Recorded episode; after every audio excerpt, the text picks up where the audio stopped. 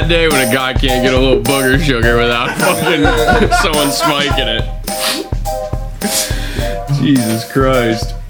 Gotta hate it. Holy fuck, I don't know if it was real or not, but I saw a thing that just said uh, Elon wants to buy and become the majority owner of Coke. Yeah, to put the cocaine back in. And you know, They, He tweeted they've it. been saying stuff When he like bought Twitter, that. it was like a couple of days. He, he, like, that was a legitimate tweet that'd be that he put fucking out. Sick if he did. I saw He's one that kidding. said he. I saw one that said he was going to buy RuneScape and reinstate the sub fee. Yeah. Yeah. Put it back to five bucks. Yeah, back to five bucks to play RuneScape. Yeah, um Yeah, it's fucking interesting. Billionaires buying fucking platforms. He says he wants to make the algorithm public. That would be sweet. Or at least okay, I don't know if it's like public or like just accessible to the user so it like builds back a little bit of trust. Like we you know what I mean? Like it's oh, Well, yeah. not so secretive. Like he'll like oh, this is how the algorithm works. This is how I you work Twitter. Closed You know I mean? source shit is bullshit. Yeah. Because ultimately, that's what they do. They hide, like, you might not know this, like, you guys who don't have social media or, like, work with it that much, but, like, doing music and stuff like that, it's a big thing. Is like when you're trying to reach people, you got to figure out the algorithm of, like, Yeah. how these fucking. No, no, no, like, you No, got to like- figure out how to post to get to Like- the most amount of people, the most reach. Like, what- what- Just because you post doesn't mean, like, I post our shit on fucking Facebook all the time. No one fucking reacts to it. Yeah. But it's like getting it to the right type of people. So, like, the companies, they don't let you know what that algorithm is, how you get to see the most people. Or, like, even this, even as small as, like, you, this thing where you, where everyone says like, "Oh, I was just talking about this one product," and then all of a sudden I see it on my fucking phone. That's part of the algorithm. Yeah. Like if you start talking about a certain type of music, then you'll start seeing ads and you'll start seeing more people's pages of that type of music. I.e., if someone starts talking about Room to Talk, our stuff would probably, you know what I mean? Like Yeah, that might pop up on their shit. just random keywords. It Exactly. Like that's how that shit works. So it's like that's what he wants to do. He wants to now that he's bought it. He So wants to everybody can understand how. yeah, it's just, well, it's just fair because obviously these big conglomerate companies know they'll let those motherfuckers know, and you know what I mean. But it's like regular people like us who are trying to like make a fucking living and like you know what I mean, or like just like small mom and pop shops that are trying to benefit off of Facebook and stuff like that, trying to grow. You know, it's just like yo, well, okay, I'll tell you how the algorithm is. Like it's transparent. You know what I mean? Mm-hmm. Which is kind of cool. Well, that and you can hide shit when uh, the code's not public. Like you, it can- nefarious it- shit. Yeah, like it can be extra stuff that where they're tracking and they're saying they're not, and Yep. stuff like that. Whereas if the code's public, and you say you're not doing this, somebody just literally looks at the code and goes, "Hey, uh, what's this block of code right here? Yeah. What's that do?" And like, oh, well, can't hide it anymore. Yeah. Uh, So- like that's why a bunch of open source stuff gets better and improved. And on top of that, just having your code open source is like people can build on it and improve it. Just people that sit at home and Do like to nothing go like to go through code for fun. They can be like, "Oh, I can improve this by you know doing this," and then you send it to the company or whatever, and then bam, it's implemented. Yeah. He's got a job. I think. Uh, or you have something on your resume to say like, "Oh yeah, if you look at you know this code for."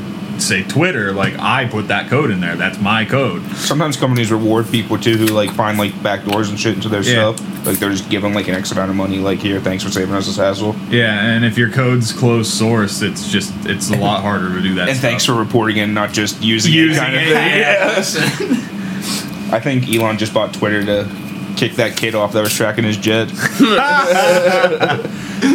I think he did it just to fucking It's a flex. just to say I think boost it's a just to boost the uh, boost the fake accounts uh, trying to help Amber Heard out. She's losing that fucking case. yeah, but they had a relationship. Those lawyers. That's like their I thing know. is like they her they, they had a lawyer. fucking I, Dude, I isn't feel like I could do a better Dude, the job one than her lawyer. the one where he objects to himself. Yeah, the one where the, the judge is just like, "You asked the question." He's like, "Oh, okay." it's just like hear and they start fucking laughing. muffin It's just like what? But even so, like the stuff that they're like, they brought up tabloids. They brought up like pictures of pot and like coke, and it's just like none of that is actually is even irrelevant. Like, a, a mega cup or something of wine. Yeah. He's like, Yeah. You're gonna have a mega cup of wine. Yeah. A, a mega cup. Best one was her saying it herself. Go fucking tell everybody, Johnny Depp. yeah, that See I, Johnny believe- Depp, a oh, man, have been abused. what did you say? What did you Like, say when she man, said that? that's He's like, like- "Yes, I like, am." How the fuck did? When was he recording that conference? Was when they were arguing? He's like, "No, I'm just gonna hit record and see what the fuck." I'm like, Why not? I think she recorded it. Well, then she's an idiot She has like yourself. That's a big thing of like supporters of her. She has like uh she has some I, I don't want to get this fucking wrong, but she has some sort of a mental ir- illness. she has like yeah, where she like acts upon like literally what she does, like acts upon her impulses, like she like almost Can't hold back. yeah. It's like the you know like people say like they black out. I don't want to say that that's exactly what she does, but it's just like she gets so worked up that she like she's very impulsive and she acts upon it. Example: Yeah, I wanna do a bunch of pooping crazy- on someone's bed. Having the dog poop on the bed. yeah, okay. Yeah. No, it was human fecal matter. Yeah, for That sure. was a fat fucking log. You don't even have to know. I watched a video of Jason Momoa watching it and reacting to it. That was pretty funny. If only it was a runny poop, that would have funnier. Yeah, her, I'm her fucking lawyer's like bottom tier. It's hilarious. It's like it's his first case. I know. Yeah, they're pretty. They're pretty. It dumb. sounded like he was gonna cry after that hearsay thing. Like his voice like was just so cracking, and he just, just sounded like he was gonna start crying in the middle of the courtroom. like, what? Like, Well, everyone the- laughed. Like, asked the entire court laughed at him. Johnny finish answering the question, and then says "fucking objection hearsay" before. It's like, dude. Yeah. I also love when he was trying to discredit the fucking professional with like um like the psychiatrist. yeah the psychiatrist and the his argument basically was you're biased so you know your argument doesn't count. And it's like if that were the truth then there would literally you literally just discredited every single professional like Yeah. witness professional testimony giver ever. Like there is no you Can't know because yeah like the doctors that testify like how this murder could have occurred or whatever nope doesn't count. They're biased. Like That, be, because somebody usually why hired you. each side gets it's their like own. it's like no, it's like no, she's bound by the court. That's how that works. Yeah, it's like If the- if the fucking if the psychiatrist would have you know found in the other way, she would have been reporting that instead of the way she's reporting it now. they tried to bitch at the one the one lady because like her husband brought in muffins to the. Uh, be careful the dog. Wait, who brought in muffins? Like the one psychiatrist, like she she was like brought into like cross exam. I don't know if she's a psychiatrist. I'm fucking that up. I miss it. I miss She's some sort of like doctor, or some sort of. She was doing something where she had to interview Amber Heard, and her husband brought in like muffins to the office or something like that, and they were trying to like use that as like, oh, your husband knew that you were in it, like basically trying to say that she like lied and she was like telling people about being a high profile, and she's like, They're no, trying to get her testimony thrown out, basically. yeah, they're just like, she's just like. Like it was like they were kept saying stuff, and she was just like, "No, that's wrong," and they're just like, "No, isn't it true?" And she's like, "No, no, it's not." It's just like I've never seen that in court where they've just been like, "No, that's that's fundamentally false." Did you That's see the guy like driving his car where he was giving Yes, his dude. testimony? A guy they brought in. Some of these people they've been like uh, some of his some of Johnny Depp's security, uh, some of his friends, just like they've they videoed it for the testimony and stuff. So they're like at their homes, either on a phone or a fucking computer, and they're like FaceTiming in or fucking Skyping in and doing their interview. Yeah, this one guy's doing it. Yeah. Yeah. This one guy's doing his testimony. He's in a car. he he hits a vape at one point. Like he hits a fucking vape and he's like fucking blowing it out his nose. Then eventually he starts his car, backs up while he's giving testimony, and starts driving his car. he's just like looking, like giving testimony. He's driving his fucking car, and like after a normal day. well, like, yeah, no. After he did it, the fucking judge and everything is just like she's like bewildered, like she's literally just sitting there, just like Is this really happening right now? and like they everyone shut starts down his laughing. testimony like fast after he started driving. They like, all right, they just finished up the questions with him real quick, and then they were like, all right, we're just gonna break for lunch after that. And the judge is just sitting there like, and someone asked her like, what was wrong? She's like, I've never seen that before. Like I've seen, like I've been around a lot. I've seen a lot of stuff. She's like, I've never seen that. Someone give a testimony, just start fucking driving. it's funny. It was awesome. Dude just got stoned, started his car. Wow, let's this test. Did you see Mr. Depp urinating in the room? Just silence in the courtroom. No. Oh yeah, that was another thing. He's like, didn't you come in? And he's like, he was urinating in the room, right? And he's just like, every like literally everyone is just like, including the person, including the witness that he asked. He's like, no, and he's like, he's his penis was out, wasn't it? Was His, say, his, also, it's like, it's just like he you was. see Mr. Depp's penis. He was so excited about saying it. Like he was just so like his penis was out, wasn't it? And just like everyone is just like laughing, like just like what are you talking about? I mean, it sucks for both of them that they have to put that. Because, dude, the one thing too about Johnny Depp is like he's eccentric. Yeah, Like, you can tell. Uh, yeah, he You see the testified at roles one. he does. Yeah, it's like, and he's just like an older guy. It's probably from the time that he was born and stuff. And like, yeah, he's he's a very like method type actor. He gets into the roles and like the. I don't even know how to fucking put it, but he doesn't testified at one point that he had br- he pulled a knife out of his pocket. he pulled a knife out of his pocket, put it on his hand, and said, "Here." you want my blood, don't you? Like that's all you don't have, or something like that. And I was just like, Fuck. that's not a good look, my man. like, I was like, what are you doing, Johnny? Like, that's a little upsetting. Like, but she, he's like, that's all I, I just, that's the only thing she couldn't, she didn't have for me was my blood. And I was like, I mean, to be fair, we all have things when just read back in the courtroom probably don't sound good. oh no, yeah, one hundred percent, one hundred percent. But I was just like, oh man, that's a rough one. Like, and I think that's where I was getting at. It's just like, dude, like they, like if Said anybody, so yeah. Well, you take all context away from it. Yeah, just like, like, you it's just, just like- reading an interaction. Yeah. Like you remove everything from it. me and Wyatt were talking about that, and I hit that. I was like, "Yo," if, I was like, "There's so many things that you know what I mean." If we, if I recorded every every conversation we had in the Discord, Oh God, don't do that. yeah. one time he was like, one time I can't. No, I think it was Chase. I can't remember who it was. One of the homies was just like saying like, "Nah, dude, that's fucked up. I don't care what fucking." Where you're from or what you're doing, like it's just fucked up to do that. And I'm like, dude, I've heard you do that in here. like, like I could just record all these before, and I was like, I could just release these tiny little clips of you saying random shit with no context behind why you said them at all, and just you'd be crucified like any one of us would. Like, reporters are good at. yeah, at some point in our lives, we've gotten emotional or fucking upset and fucking said some shit where we fucking, you know, you shouldn't have said it. Nope, But not me. you're a fucking liar. you're an absolute liar. Squeaky clean. Okay, Mr. Angel. But what's up? It's another good episode of Room to Talk. I'm Bud Walker. Michael Klosky. I'm Seth. Pappy again. I'm baby dick. We got five motherfuckers in here. Oh shit. This is insane. We're full up. This is fucking intense. Second time. Yeah, even though it's happened before. Yeah, but it's only happened, but it hasn't happened. Like a year. This is the first time that all five hosts, like all five, like the last last time we had five people in here, we had a guest, but now it's like all five of the of the fucking of the crew is fucking in the room. It's wild. Fucking Avengers Assemble. No, no, Okay. Fine. just shutting that one down before it even goes. yeah, we're not. bucket Yeah, we water. don't. Yeah. and this week we got Peaky Blinders Part Two. Hopefully.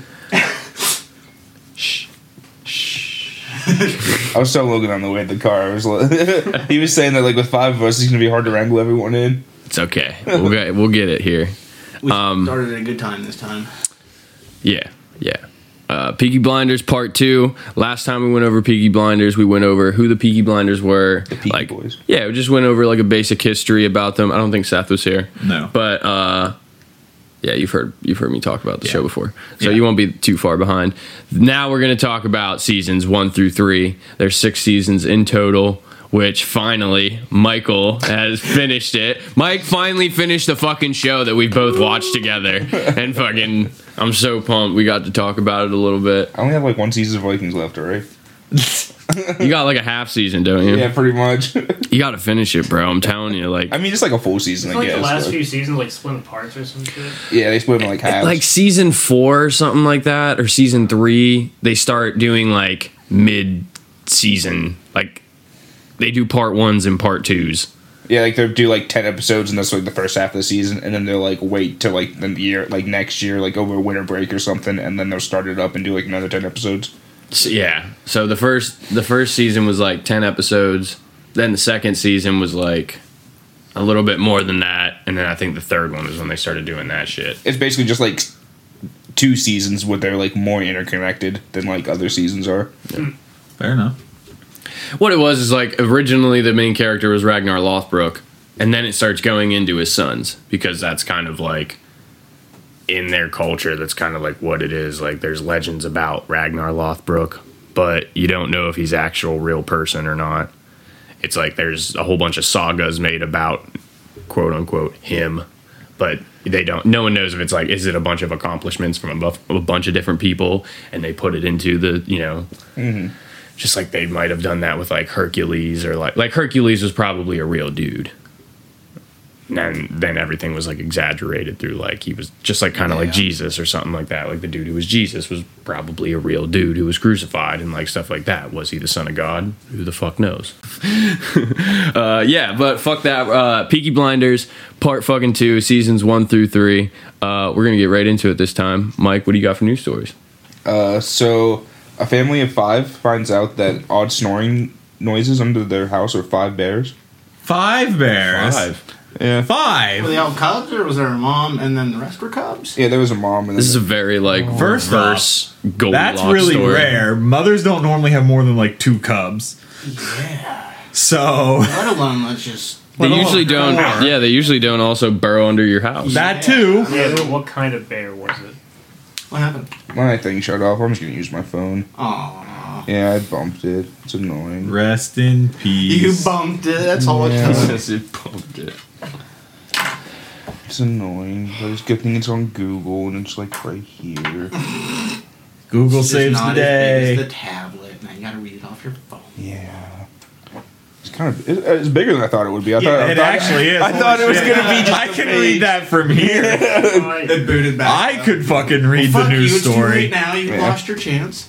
So, uh, the South Lake Tahoe residents had been hearing some odd rumbling, snoring like noises throughout the winter, but had been ignoring the very mysterious sounds because they simply didn't make sense. Why would you? It doesn't make They sense. thought I should I- ignore They it. thought that they were just haunted. Yeah, not that maybe were they thought it was ghosts, you know? But you Well, didn't okay. Check. You hear noise in your house, your automatic first thing isn't there's five bears under the house. Yes, but the automatic first thing is where's the noise coming from? Yeah, that's I fair. mean, they just thought it was. If I can't find it, then I'm gonna look somewhere else. Uh, and that was said by the Bear League, a non-profit. The Bear League? yeah, a non-profit dedicated to helping people coexist with bears. Huh? Why do we need to coexist with bears?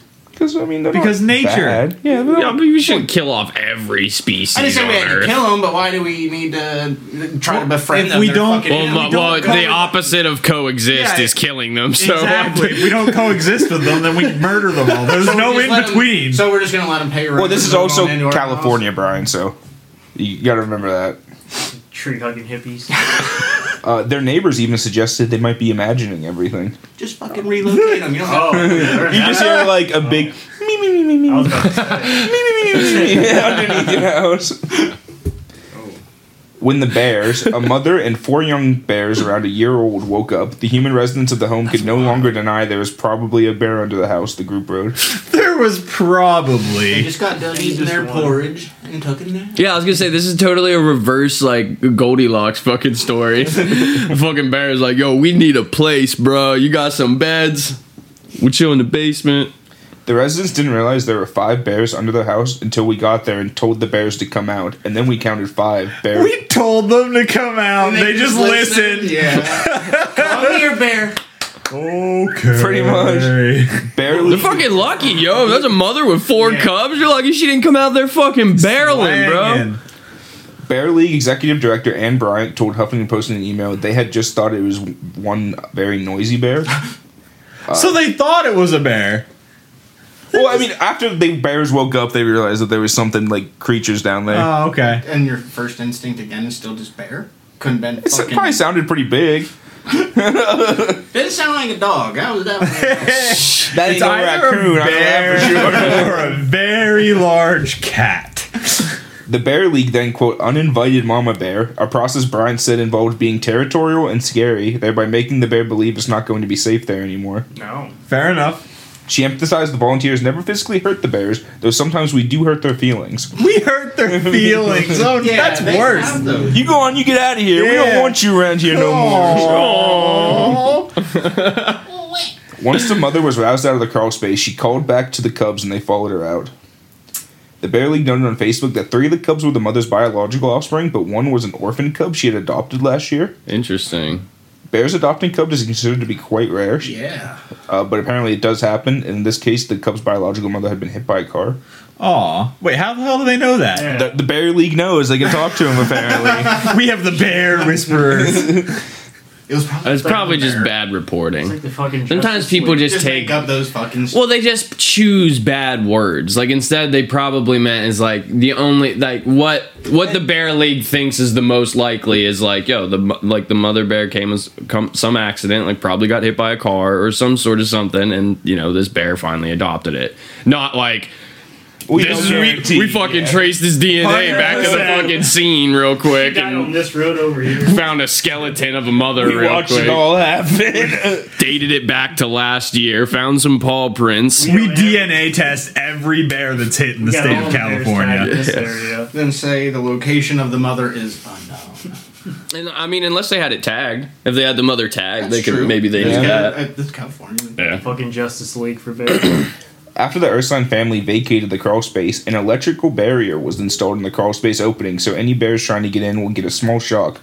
O'Brien added that prevention is the best defense against unwan- unwanted bear lodgers. Sounds about right, yeah.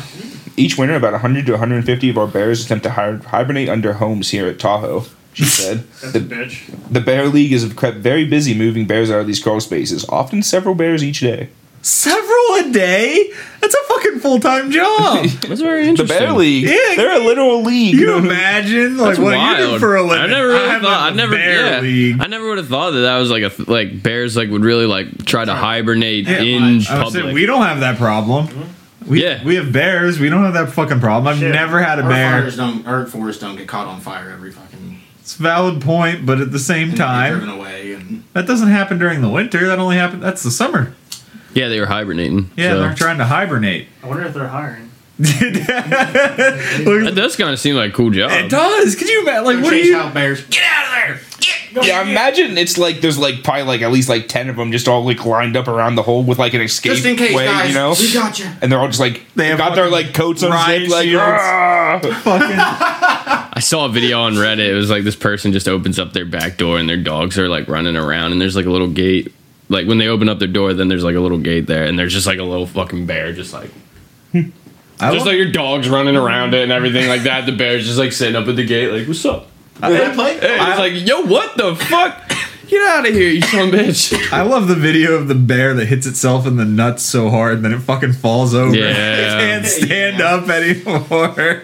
It tries walking away and it fucking stumbles over. What were you saying that one time, Mike? That uh, uh, people like scientists think that bears just enjoy sunsets. Oh yeah, like they just like sit there and just watch sunsets. Probably. Uh, they say they have a lot of documented of bears just like That's probably why pandas are always plop. trying to climb the fucking tallest tree and just sit on one little branch. No, pandas are just dupe derpy. Yeah, they're You just know? like trying to kill Duke Derpy. themselves. dupe Have you ever watched those videos? They're fucking nuts. They're literally just sit on a branch that can feels like if you are sitting on it, it would just snap. then sometimes it does, and they fall thirty feet, and they get up and they're just Yeah, they just Yeah. tumble down. Pandas just fall off of things. They're quite springy. yeah apparently.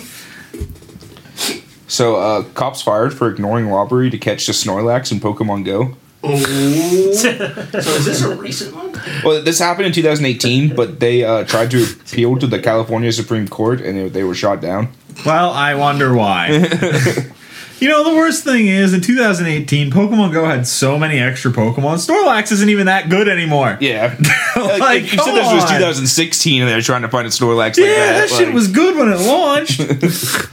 Holy shit! Has it been that long already? Yeah. yeah, they're fucking up Wow. to Sword and Shield. Actually, they're up to the new one. They're they have the uh, the grass electric electrode in the game. Yeah, I remember I created my account like the first day it came out in KFC and I was like down. Yeah, we spent Yeah. a lot of time walking around campus. Yeah, Yeah, now they're fucking caught up. I mean, they don't have everything from every generation. Do you remember when Jesse was talking shit on us, and then we showed up on campus, saw him and his girlfriend doing that, and we were like, "You motherfucker!" I miss like just getting drunk and walking around town with Toad. Like just Yeah. smoking, Right, like, like- We did Or that with just, the like, through fucking. town. We did that a couple of times with the Harry Potter one too. yeah. That was fun. I mean, the one time we and him both had like one of those like tall, like the big twisted teas, like the forty ounces, and we just stuck into an alleyway and we're just chugging it. This dude just takes his dog down the alleyway. Toad stops, like kind of turns around. I'm like, "Well, I'm already doing it. I just finish it, throw it away in some rid random it, person's trash can." Yeah, He's not a cop. yeah. The Jurassic Park one was pretty good too. Wait, that was a fun one. I wanted to play the Minecraft more one because you could like build your house and then you could like take it places and like put it down. That'd be cool. Yeah, Jurassic Park made one. You went around and tranquilized dinosaurs and took their DNA and then you Yeah, fought pretty with much them. every almost I everyone's jumped on cap. fucking- Yeah, I Yeah, think they there's been a did. Witcher one possibly. I still have a screenshot. I think of the like the Harry Potter one where like it was like that one of like the yellow like spindly guys, and I think I had Toads in it next to him. it was fun. But only one was successful, and that was Pokemon. It actually did get us going out walking around. I remember I even for Pokemon Go, I would when uh when we were living up in Mill Hall, I would still walk around the middle school because it had a few things around there. I'd just wake up in the morning before she was up and walk around there. Yeah, I live across the street from like the best Pokemon Go spot in town. I don't even open it really anymore. Yeah, it's a valid point. It's too much. Uh, so it was reported that officers Lewis Lonzo and Eric Mitchell tried to catch a Snorlax in Pokemon Go despite getting a radio call that the Macy's at Crenshaw Plaza was being robbed and cops had requested backup. You were the closest in the area. Your brothers in arms and you couldn't help them out. Especially at Crenshaw Plaza. Like, It's not like know this what's is even down. like some fucking lowly citizens that were getting arrested you were ignoring. Yeah, some filthy peasants. Yeah. These are your boys. Uh, they claimed that they never heard the request for backup because it was loud, resulting in their vehicle's digital video system recording being reviewed. According to court documents, one of the officers alerted his partner that a Snorlax just popped up, and for 20 minutes the two discussed Pokemon while they drove to different locations to hunt the creatures on their phones. They didn't think that, that they would just pull that video footage. Uh, probably don't. They probably didn't think they they like they probably didn't hear like the robbery because they're too busy like talking about Pokemon, Yeah. and then they're like, ah, fuck. Wait, we didn't get any calls. We can just keep I was playing. hoping one of them would just say like, "But it was a shiny." wasting Well taxpayer worth. money, driving around, spending taxpayer gas. Uh, on the radio, the two even voice struggles catching some of the critters, with one yelling, "Holy crap, man! This is the fighting the crap out of me!" Before eventually catching a Togetic. yeah, they document that. Me too. Uh, after making the catch, they claimed that other officers would be jealous of what they caught. That means other officers fucking play. Oh yeah, they were talking on the radio to someone else who was the other the guy Oh, on the thought radio they was were catching talking a Togetic. within the car. No, they're talking on the That's why radio. they didn't hear Yeah. the comment. They were using it. That's fucking great. I'm dying over here. I got this Togetic. I'll send the Togetic over. It'll help you. What the fuck? Togetic, use reflect. That- that- yeah, that is fucking crazy. Hey, did you they send do me do my that gift shit today? a lot. One time I went down to fucking Petty Park early, like before softball, and fucking same thing. There was just like a cop down there, and he just like once he saw me coming, he it was like opposite. Like he saw me coming, so he left. And I was just like, oh, yeah. I- like he slowed down like when he got by me, and I was just like waved to him. Like, hey, what's up, man? Doing? Yeah, he was just like, "Hey, what's up, man?" I was just like, "Oh, we got softball," and he's like, "Oh yeah, it is that time of year again." I was just He's like, I, gotta yeah, get no, outta it- here. that's what he said. He looked at me. He's like, I was just chilling down here, and I was just like, all right, have a good one. But I'm just sounds like, good. Don't you got so fucking you just work wasting? to do? Yeah, it's like, aren't you like you're working? Like you're just exactly. You're just wasting our fucking. You're sitting here in this car wasting the fucking gas. You're just sitting here at a chewing and Like stuff. cranked and it's up with just the like- AC on, you know. I mean, maybe I they don't get pay may- for it. maybe they get breaks. I don't know. They get lunch breaks or something like that, I'm where they're sure like, they get lunch breaks, you know what I mean? but, Like, That's what I mean. Maybe he was on it. Maybe he's on his lunch break. Maybe that's when he was taking his break. Yeah, but the whole seeing you and immediately leaving kind of thing. It was funny, yeah. It was definitely funny, like because it, was just me. Like I went, I'm, I was going there early because I was gonna go fish down by the river and wait for people to show up. So it was only my car that showed up, and I just like pulled down in there. I saw him there, and I was like, I don't really care. I didn't have I'm anything. fishing. Fuck Yeah, I was going fishing, and, and uh, yeah, as soon as he saw me, I see he just backs up, starts like leaving. I was like, wait a second. I was like, you're the cop. Hey, wait. What are you doing wrong? maybe he, maybe this motherfucker realized I was his boss. no, he's Maybe probably we just are. like fucking like snorting something in there. He's like, oh shit, I gotta yeah, get rid it's probably hiding the body. it. Up down on the back. It's like, oh fuck, low, we gotta stay low. yeah. Brian knows about that. What? Brian's been pulled over while he's fucking in the car, and he gets away with it. Pulled over while you're fucking. You were driving while you're Uh, fucking. That's a valid point. Hold on. I on. don't want to say her name 'Cause- on Are this. you talking about when we were working at Burger King? Yeah, I wasn't driving. it doesn't matter. You guys went just par- parked. either way. You guys went. You guys went parking. A fucking cop shows Where up were you and like. parked at? It was over by the dike at Piper, by Piper. Uh, That one little fucking like right. Oh, oh, like oh, can like s- uh, by the overpass, like I see, Oh. like it's underneath, like it's pretty much like by where, like where the daycare is, kind of. yeah, well, all the way down. Has, Yeah. a, has a few pavilions. Right, basically where that island road. Oh, like where the dike ends, then Yeah, basically. Oh, yeah. This cop Little fucking- parking lot right there. Thank cop God. shows up, like knocks on the fucking window. Was like, yo, there's kids doing drugs down here, guys. Whatever. Leave me alone. only thing we're smoking in here is way. pipe. Sorry, Sheriff. She's the only one smoking.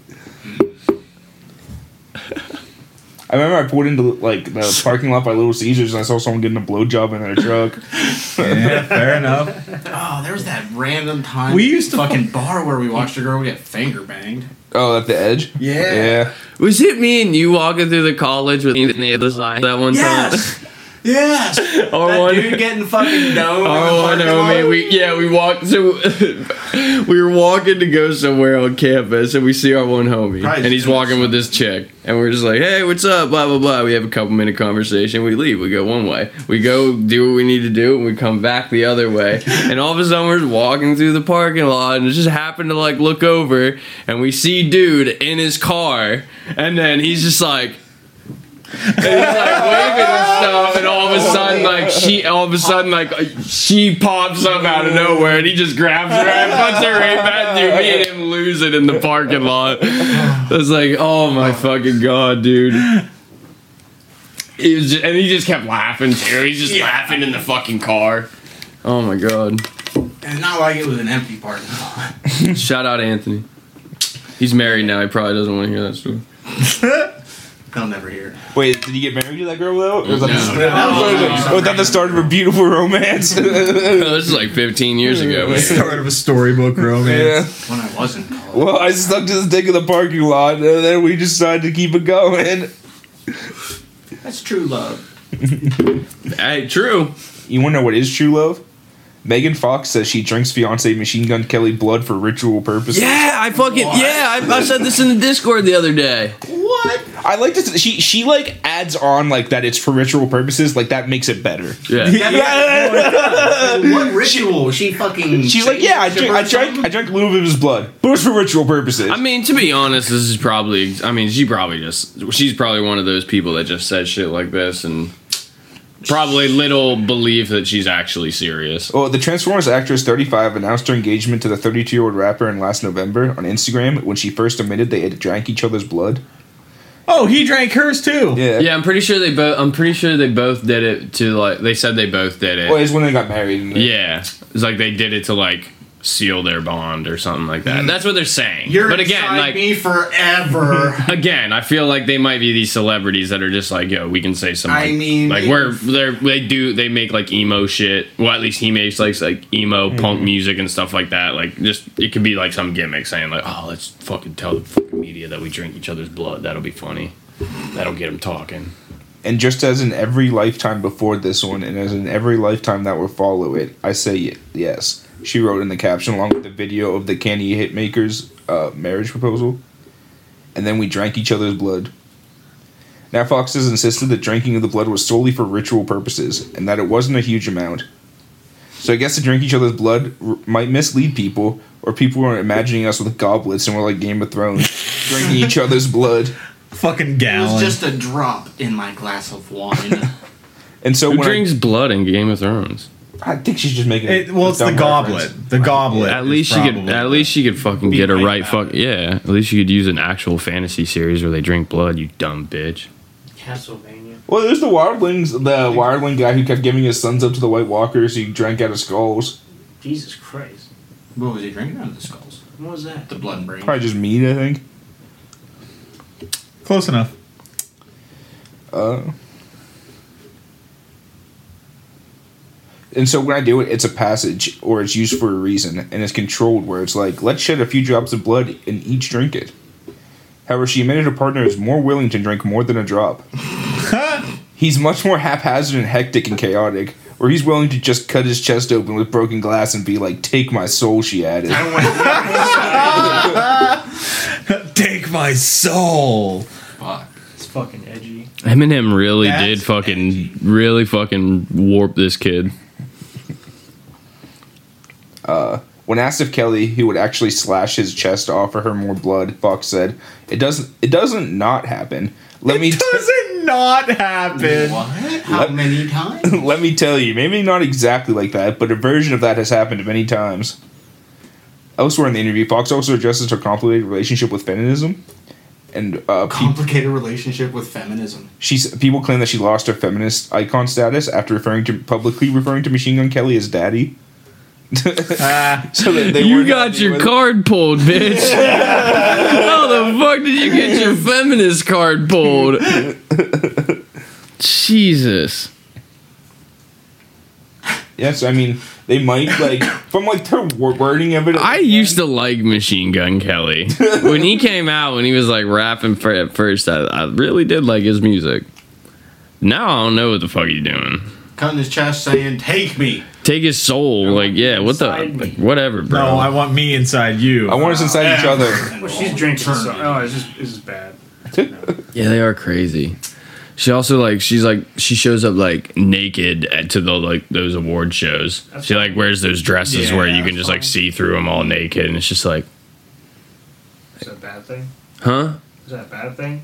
It's like don't get me wrong, bro. Like I'm not trying to like I'm a dude. Like yeah, I think women are attractive, but I also think like there's kids that watch stuff like that. She also it's like the same thing as Lizzo. Like- Like, Lizzo will go out. Like Lizzo went to like an NBA game like years ago and fucking had her ass out. Just recently, she just got onto like a plane. Same thing. Like she wears like these very provocative and like literally like has her ass out or fucking titties or something like that.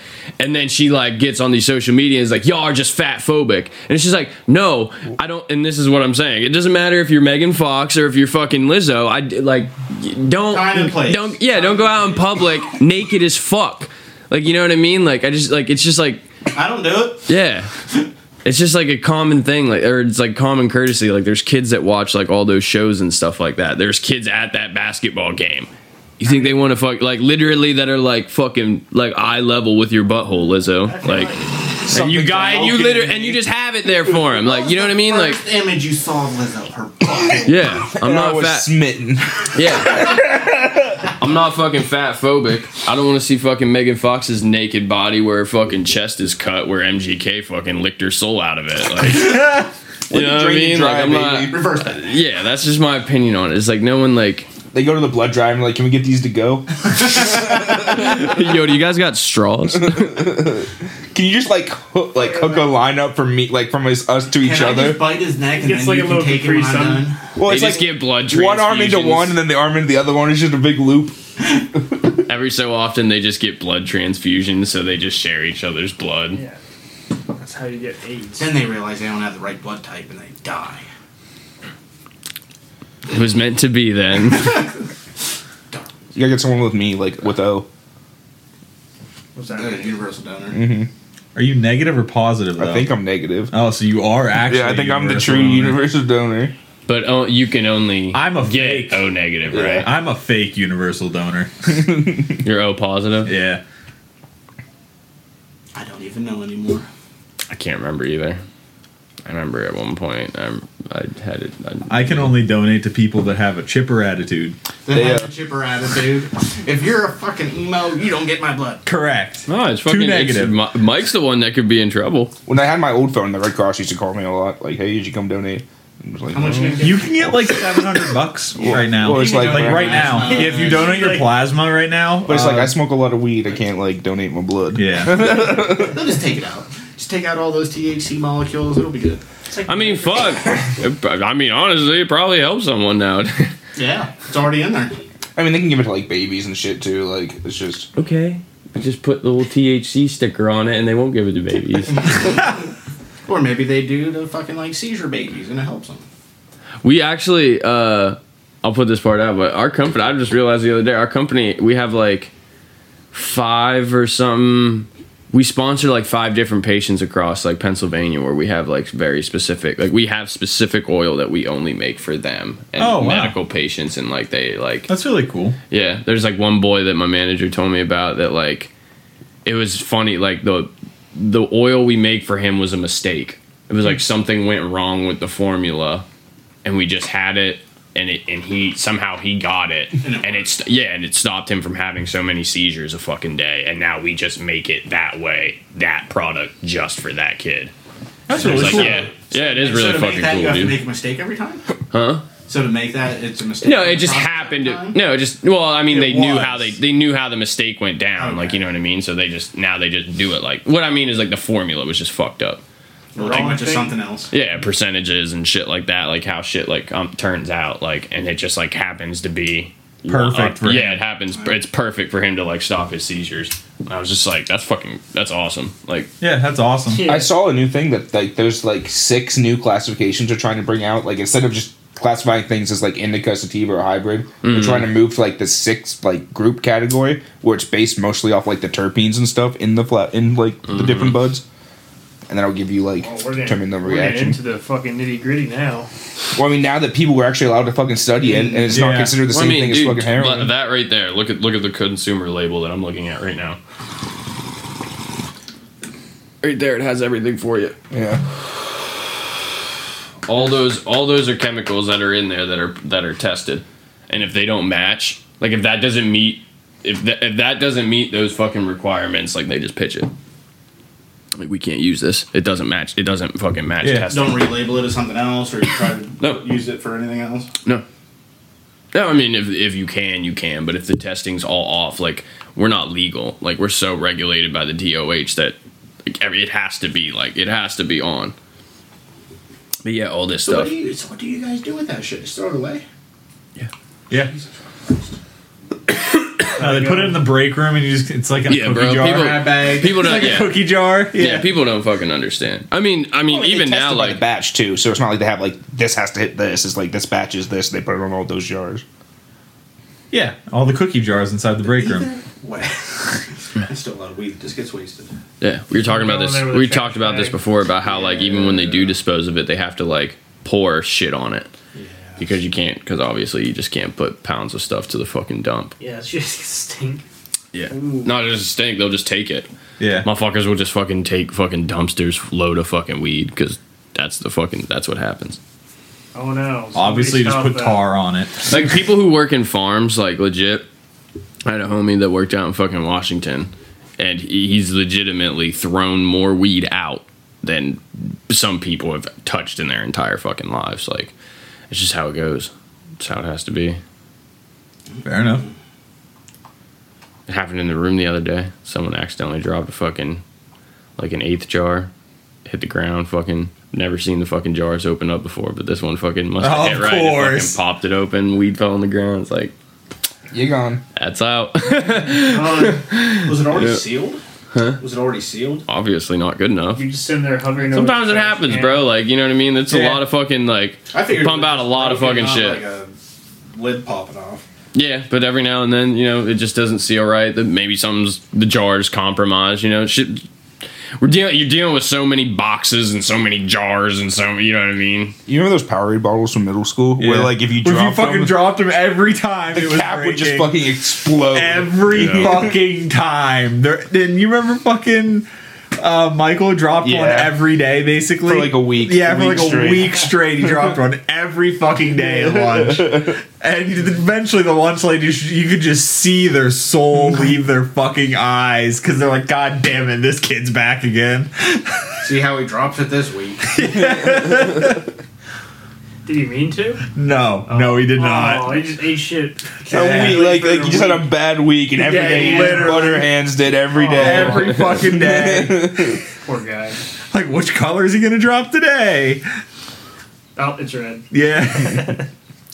So I know you like cat, your cat, Brad. Like you like your pet cats. Yeah. This just a way to reminds me of the the fucking story. cheese clip you already So fucking bad. played Yeah. today. You like Yeah. cats, right? Yeah, Oh, that's just what I like, mean. some people go to like extreme lengths to like make sure they can keep their pets around. Okay. Oh, what are you talking about? Like stuffing? Are you gonna? Yeah, you're gonna tell me that someone Oh, mounted you're their going the wrong fucking. way with that one. So a woman marries pet cat and bid to stop landlord separating them. you didn't like that, huh? well, like my my inhale. Yeah. no, it's fine. It's fine. it's around the loophole. It's smart. Listen, if we can make a horse a senator, you can marry a cat. Damn straight. Uh, a woman has married her pet cat in a bid to stop future landlords from separating them. Uh, Deborah Hodge, 49, claims she has previously been forced to rehome three animals by landlords who do not allow pets in their properties. Now facing eviction and terrified of losing five year old India, uh, Deborah from southeast London held a civil ceremony on April 19th to tie the knot. The single mother of two hopes for commitment will show future landlords just how important it is for her that they stay together. Imagine you, so you're, she has two kids. Your cat's a, your dad's a cat. Can you Go imagine? to school and Yeah, and it doesn't Yeah. even say, and it sounds like it's a female cat. It was, Maybe, like- it, it was India. I, I don't think they ever gendered the cat, but I don't And know. you Can you was in the imagine on like the fucking you know the days you get to take your parents to school fucking just show up with a cat? With a bow tie. this, is my father. This is whiskers. This is awesome. I, hey, I'm down for it. I like it. I like this article. That's This is my dad. stepfather. Do what you gotta do. I think it's fucked up because also like it's a cat. It's a fucking cat. Like I dogs destroy shit. I get that. Like Cats dogs. fucking can destroy shit too. no, yes, I get one cat. Yeah. I doubt. Yeah, but that's no, not I had a cat that okay. all the wood in, In- the fucking house basically in needed extreme replaced. in extreme circumstances. exception, but not you the could, rule. yeah, but uh, but th- there's also like you could get the cat declawed. Yes, Like yes, you can. And, And this article is not saying claws. that they're cats. That the, they had she had to That bitch. rehome three other cats. Yeah, So so it's- three other animals. Two of them were. Dogs, I'm not One- saying that, uh, that. Yeah. I'm not on the landlord's side in this one. Just I'm just saying. I'll- I- okay. I, do see. I'll agree. I I will have agree in extreme it. circumstances, but this isn't one of them. That's the but I also, also yeah. having and fucking. Uh, it's just it's a just security deposit. Correct. pet That's the whole point. Well, I don't get like why couldn't she just find someone that would let her take the pets? Like, I mean, Well, sometimes She wanted to marry the if, cat, if so every landlord in that area doesn't allow pets, you're fucked. I mean, then she wasn't like obviously prepared to take care of these animals. Like, she couldn't secure a place for them to live. Like, Well, Yeah, but things it, so. things happen. people can't help it. Yeah. They just want They pets love so who they bad. love, Michael. Well, that and pets fucking help a lot of people mentally. I Like, I'll love tell my you- pets. Yeah, I love. I Seriously. couldn't. I probably couldn't live without at least a dog Yeah. anymore. I love my pets. Like I've grown up with animals all around. They they just help. They just help. They calm me down. They fucking they ground me sanity wise. No, they stress me the fuck out. Yeah, well, you have you're the exception, as he would say. you're the exception, not Let's the let's move on. Let's move on from that. she said I had nothing to lose and everything to gain, so I married my cat. It's everything to Found get. somebody to wed them in London. Oh, she did a civil service. I recited my vows under the universe that no man will ever tear myself and India apart. But what about a woman? Uh, that's allowed, apparently. Yeah. Oh, that's gonna be shit. a loophole. Yeah, that's a loophole right there. I set out. This makes me think she's one of like those crystal ladies because she says, "I set my I set out my intention that I would never be separated from the animal I adore. I can't be without India." So, she is truly a sensation. She is also a friendly and amazing. So it is a lady cat. Yeah. Yeah, that that seems like real crystal lady vibes. you're fucking. You're. She's a lesbian furry. Yeah. Interesting. Wonder Breaking she- barriers here. Gotta get the peanut butter out. Whoa, I thought bestiality was illegal. that's a misdemeanor in Pennsylvania. Just a misdemeanor.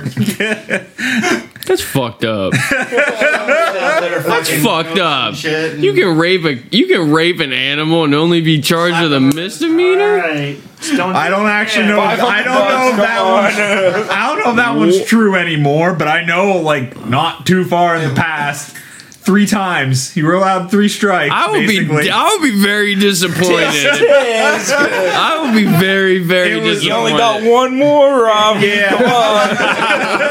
Better make it worth it. Back in the, at least a little bit ago, the first two were misdemeanors. The third one was where you got in trouble. They were like, "Okay, this is becoming a pattern, and I don't want to come back oh out here. Everyone gets lonely twice. But the third time, it's wrong." At least it was a different animal every time. yeah, that's a Oh, good. wait, I thought the counter But this reset. time it was a dog. Serial rapist.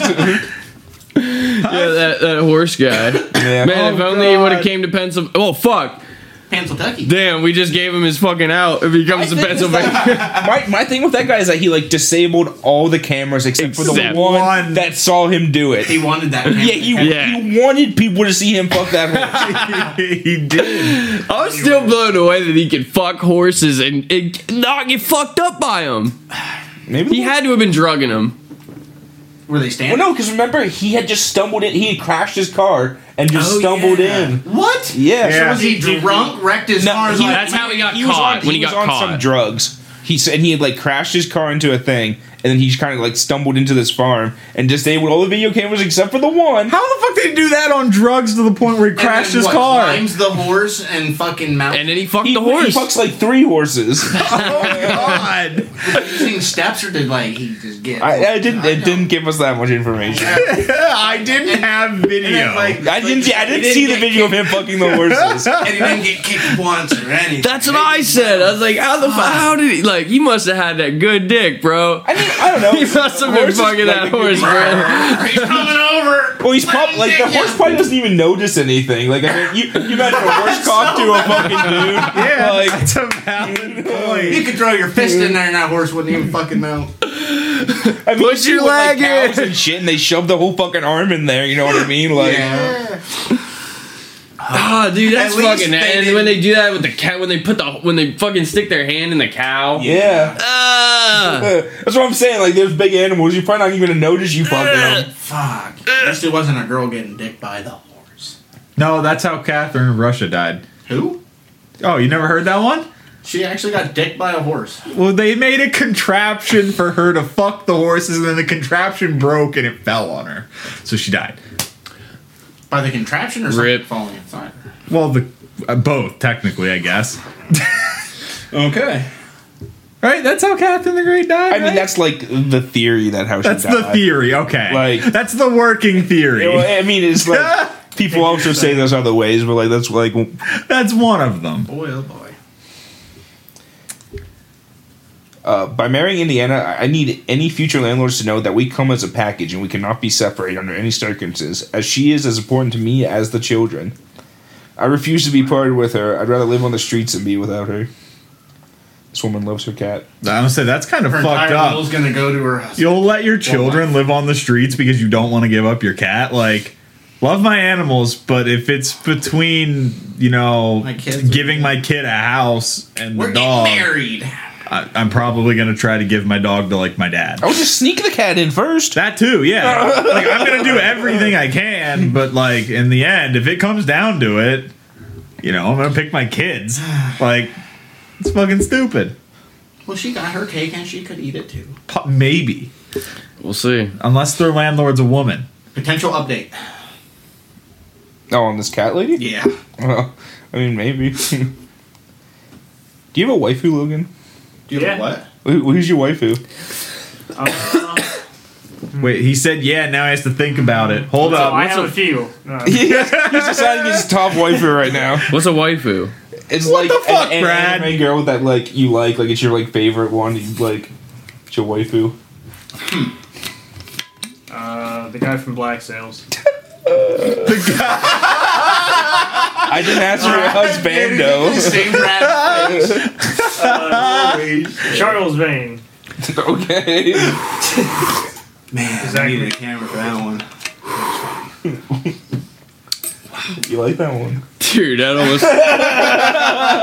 the water almost came out my nose, bro. Was not ready for that answer. No. I thought you were gonna say someone from JoJo. I was like, uh, No. gotta say. I thought you were gonna say like Joseph or something. Speedway. Oh, Speedwagon. That was a good one. I don't know. I don't have one. you don't got a waifu, I've never thought about that. but you can't like one anime. There's like one anime girl that you're like, yeah, that's it. That's the anime girl for me. What if she was?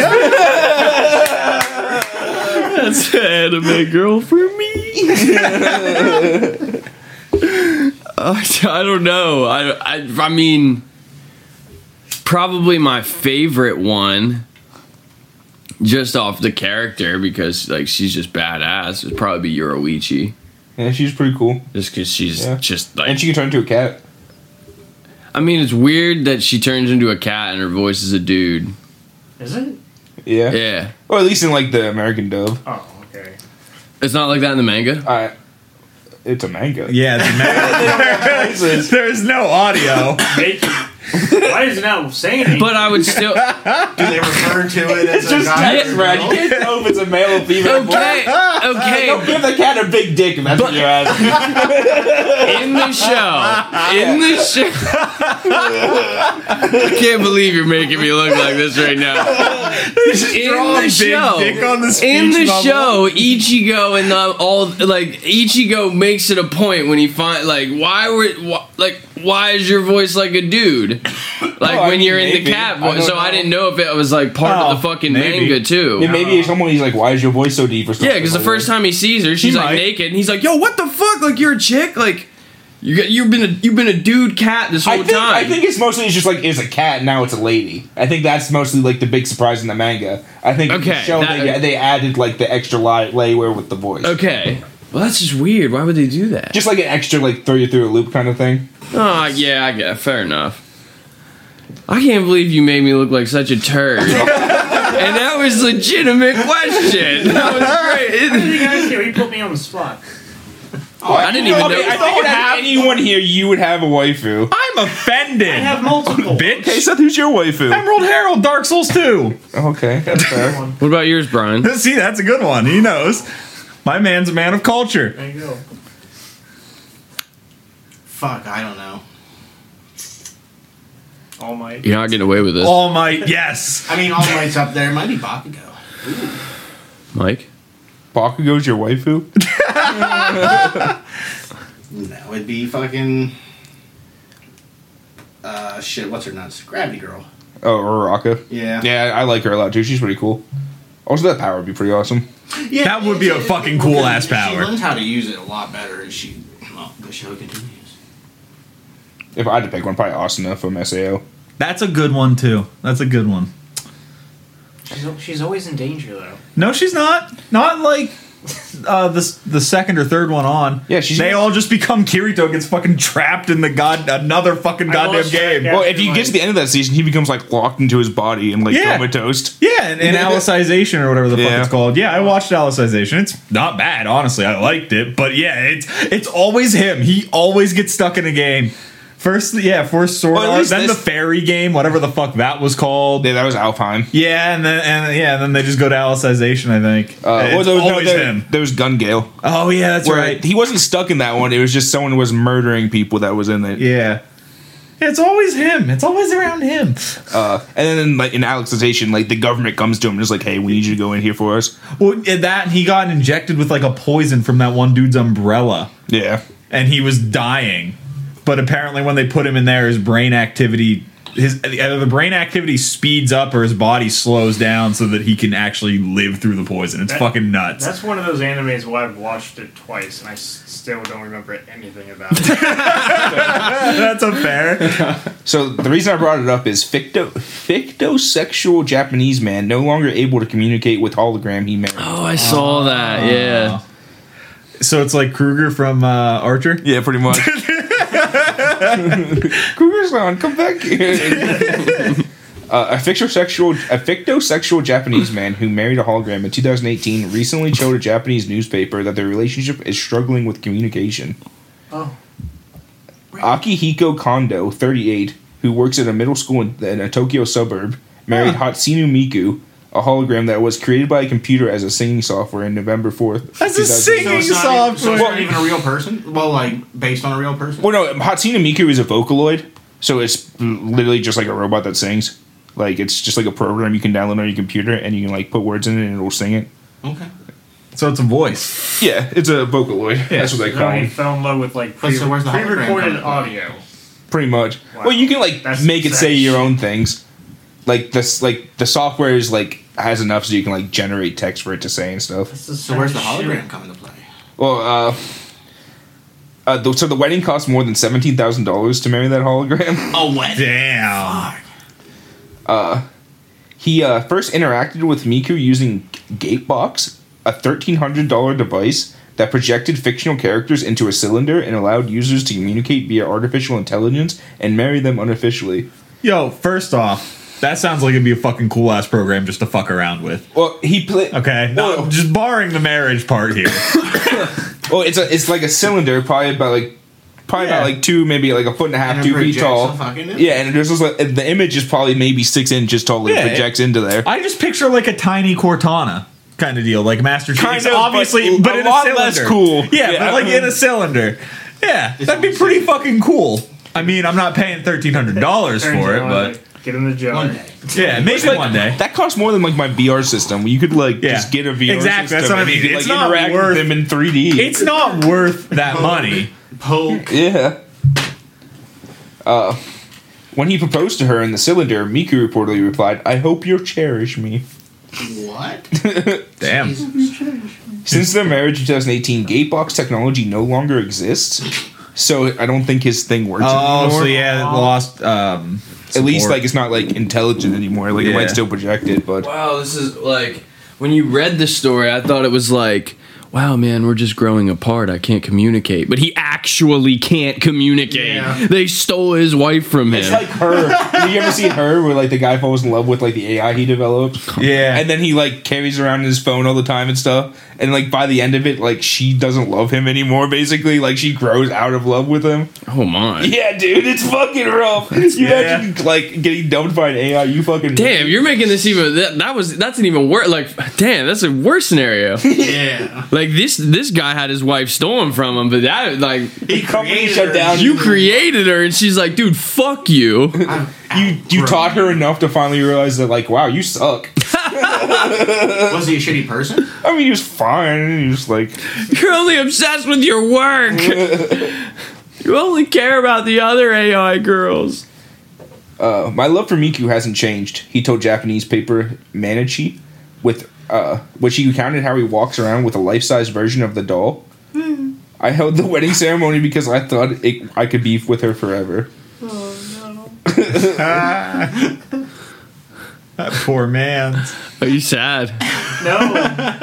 There's a YouTube channel that doesn't have very many views, but it's like just this guy, and it's, it's called like My Waifu Adventures or something like that. And he makes videos with his like pillowcase waifu, like and like he'll like cook a meal with it, like a piece of pizza and like some French fries, and he'll like eat like the food on both plates. It cuts back to and the food's gone. He's like, "Well, we had a good meal," and then he talks about how like, yeah, I gotta take her to my like, I'm just starting college, Like I gotta take her to my dorm room, I gotta like hide her in the closet when I'm not there because I'm worried my roommates won't like her. Mm. he introduced, he takes his, he brings his mom into one of the videos, doesn't show her face, he's just like pointing down the ground because I don't think she knows it's recording, and like introduces hi- her to his girlfriend that's the, Oh the my pillow. god. Yeah, dude, it's fucking hilarious. Cut out in, her, in the mouth.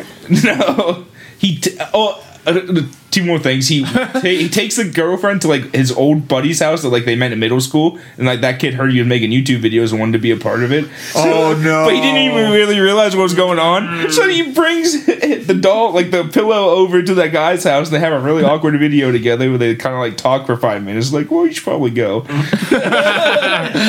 Done with this. Please go. And then at one point he's like, "Yeah, I I was my she caught me looking at other pillows online, and I ordered one, and I just don't think I love her anymore." So he took the pillowcase off and put a new pillowcase of a different waifu on, and just put her in the closet.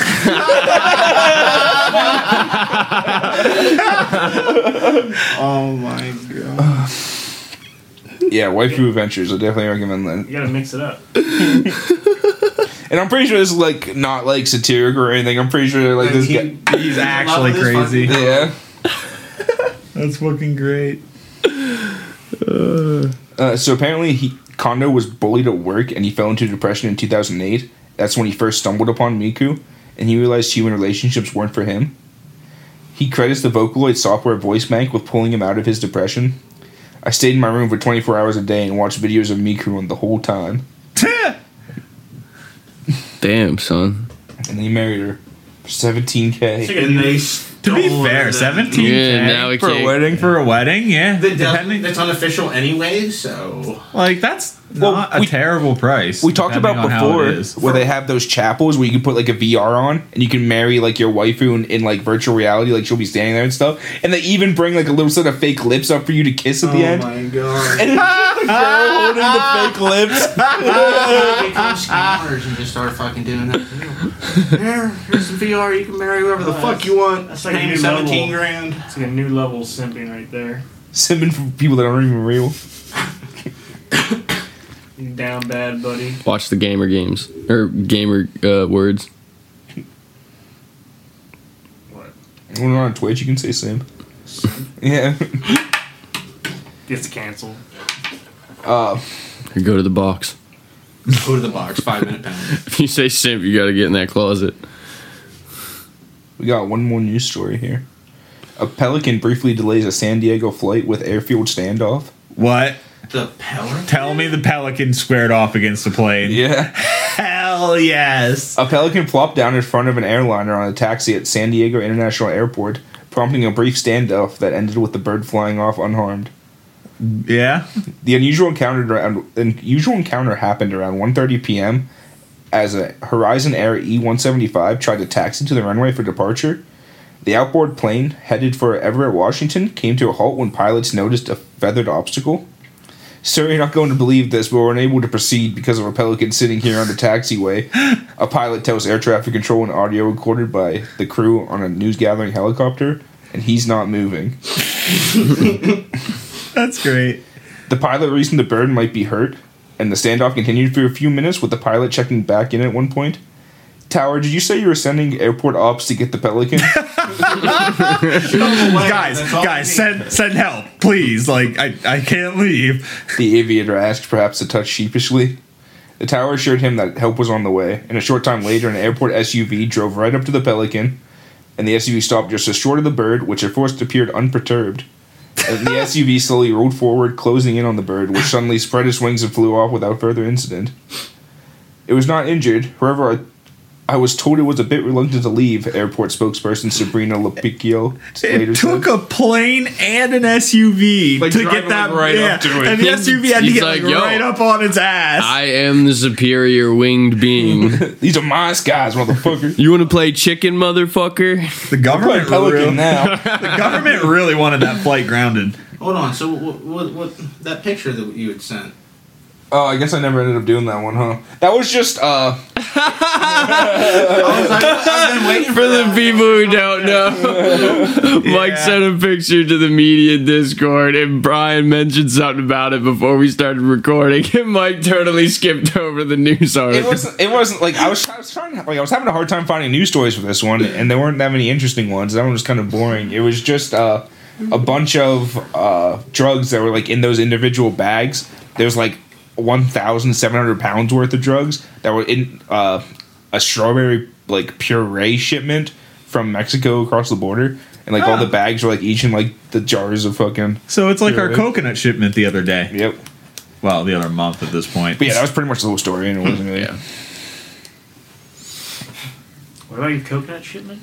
Well, there was a coconut shipment from The what, episode, Colombia yeah, or there's an episode called uh, Yeah, all the Heroin. insides And it had yeah, it was all the inside of the coconuts were filled with what? Cocaine? yeah, li- liquid- no, liquid heroin. coke. Oh, liquid heroin. Sorry.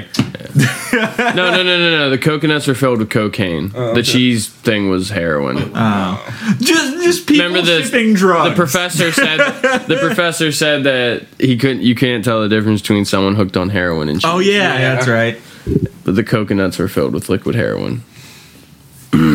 or liquid. I keep fucking it up now. With cocaine. Can't tell Fucking- the difference between what? Uh, someone who's hooked on cheese and hooked on heroin. Yeah. Yeah, he's, the doctor was trying to make the point that addiction's the same regardless of whether it's cheese or heroin, which is kind of ridiculous. Kinda. I, I mean, it also is mental, I guess. Like, if you think you're truly Well, addicted no, to I, cheese- No, no, bro, I think come the, on. no, I Cheese, think you the could doctor through was withdrawal. also saying that cheese was as addictive as heroin.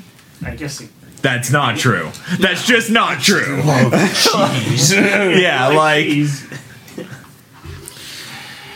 I'm still gonna say whatever sort of withdrawal you go through from cheese is nothing compared to heroin. Just Power if- of the mind If you become lactose interesting tomorrow, you're gonna be very upset. I probably am lactose. I don't drink a I don't Yeah, but he's not getting the fucking shakes. Yeah, but Cold if you stop hair like like alcohol and heroin are the ones like if you stop like if you just stop them, alcohol. If I remember, they will it'll kill you. I remember It will literally like yeah, you cannot. You have to wean If, if I would say, if I remember it, heroin physically changes the composition of your brain. Yeah, that's what, like those are like Like you- alcohol you is, like, literally yeah. have a different brain. alcohol and I mean I'm pretty You're sure it's welcome. opiates. In it, it could be like opiates all in general, but I know like heroin and alcohol are the one serious ones. Like if you've been like a heroin addict for like you you can't just stop shooting up. That's why like they have like the Suboxone program and stuff like that because like you you literally can't. It'll kill you. Yeah. Your body will literally shut the fuck down. You're gonna die, clown. Yeah. Alcohol withdrawal is like yeah, I don't I don't know what Well, with severe alcoholics, it can happen. Like it can just kill you. Like if, Yeah. if like a severe alcoholics just quit cold turkey, they can just die. And, yeah, and I don't know honestly what would be worse Yeah. is fucking withdrawal from either one. Alcohol almost seems like it would be worse.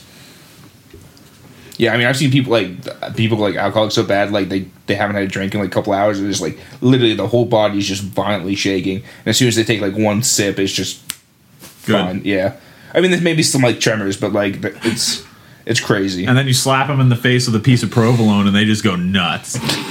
With a piece of provolone. That's the. It has to specifically be provolone too. Yeah. Like, okay, I'm done. It's the I'm activation rehabbed. switch the government put in them. I'm rehabbed. Well, even though we don't advocate for drug use, except for So I mean, some of them are pretty fun. huh? Some of them are pretty fun. Okay. That doesn't mean that doesn't you're advocating that people try it. even though some people in this room experiment with some, we don't think that people should. Do drugs. And what we're about to talk about, there's a lot of drug use, and we don't recommend doing that either. There's actually a really funny part, like uh, one of the characters has like shell shock, obviously really bad. Maybe not shell shock completely, but it's like you, he has severe PTSD, and he's fucking he's fucked up in the head. So he, and it comes out in like violence. And uh, his one brother, his one brother gives him cocaine. Eventually, he's like, "Come on, this this will help." And it's like, "No, it won't. no, it fucking won't." bro. Temporarily, it does. Coca Cola. Temporarily, it does. You got but- some of that China. it wasn't 10 grams in 10 minutes, though. Yeah, man, that's a good show. I still can't believe the time Kristen drank a fifth of fucking Captain in ten minutes. Yummy. I bet that was Christ. fun. Yeah, Mike can tell. I wasn't there. Mike Yeah. can tell you about that one was though. not fun. Was it a lot of taking care of after Yeah, she turned into the grudge pretty much. the grudge? Yeah, like just like spewing puke. Her hair oh. was like down in front of her face. She was Like going What around her on all think that that was a good idea? I don't fucking know. she said, it tasted good. Every now and then, you gotta fucking you gotta chug a fifth. I guess, and Did she like climb the walls on all fours? I mean, we were camping, so like There were no walls. everywhere. we just left her outside until she stopped puking, like just, Just laying checking in on the her and grass. stuff. Yeah, and then once she was done, we brought her into the tent. Hose it off. Yeah, clean, clean her off as best we could. Damn. That's rough. You got your shit together? You packed up? I'm ready. It's on to you. Mike's got a packed bowl. Nice Pappy's and fresh. got Mine's just Pappy ready got a go. pack bowl. Yep, ready to go. What about you, baby dick? Got a packed brain. Yeah. Hell yeah. I guess you got a pen sitting there. Yeah, I'm pumping on this bad boy. Yeah. What kind what what what uh what'd you get? LVC. I have no idea what that means. I, I think it means little vicious cabbage. That Little sounds about bitches, right. Yeah, I agree. Yeah, that sounds no. That, that checks. Nobody Google that, but yeah, no, that checks. we don't need no fact checkers. Yeah. Somewhere out there, it's real. All Hey. the other ones I'm gonna say it just sound like grape pie or like grandpa's stash. Well, Some words- weird fucking name. Words only mean what you assign the meaning into them. I just you like know, it. so Oh, these just these probably stand for uh I just look for one thing. low voltage. like it's probably like L is probably like lemon or something like that. Low C is voltage probably crab. cookies. yeah, it's probably a low voltage crab. Mike's probably got it right. Because you can't like you can't Or it's can't low put, value like, flavors cheese. Oh, V. It's talking stuff that about might the, seem appealing to like Ah. kids.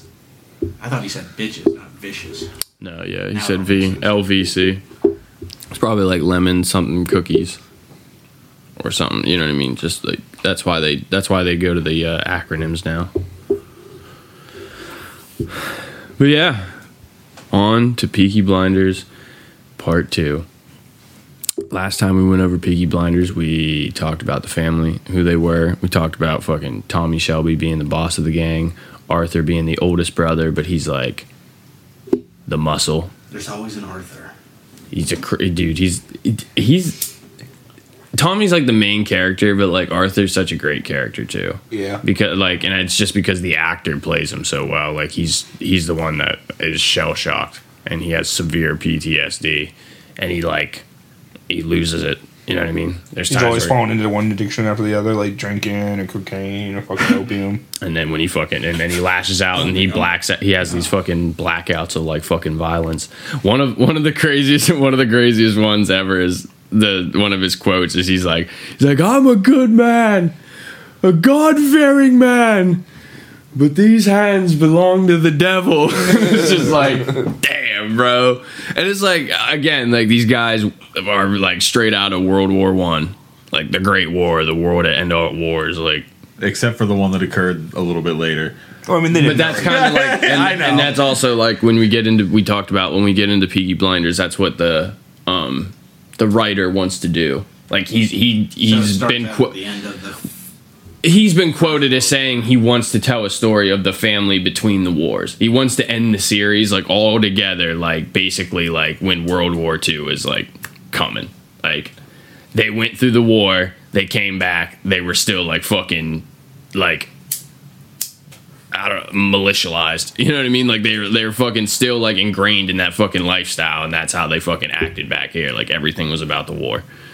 Like they they call him they still call him sergeant major.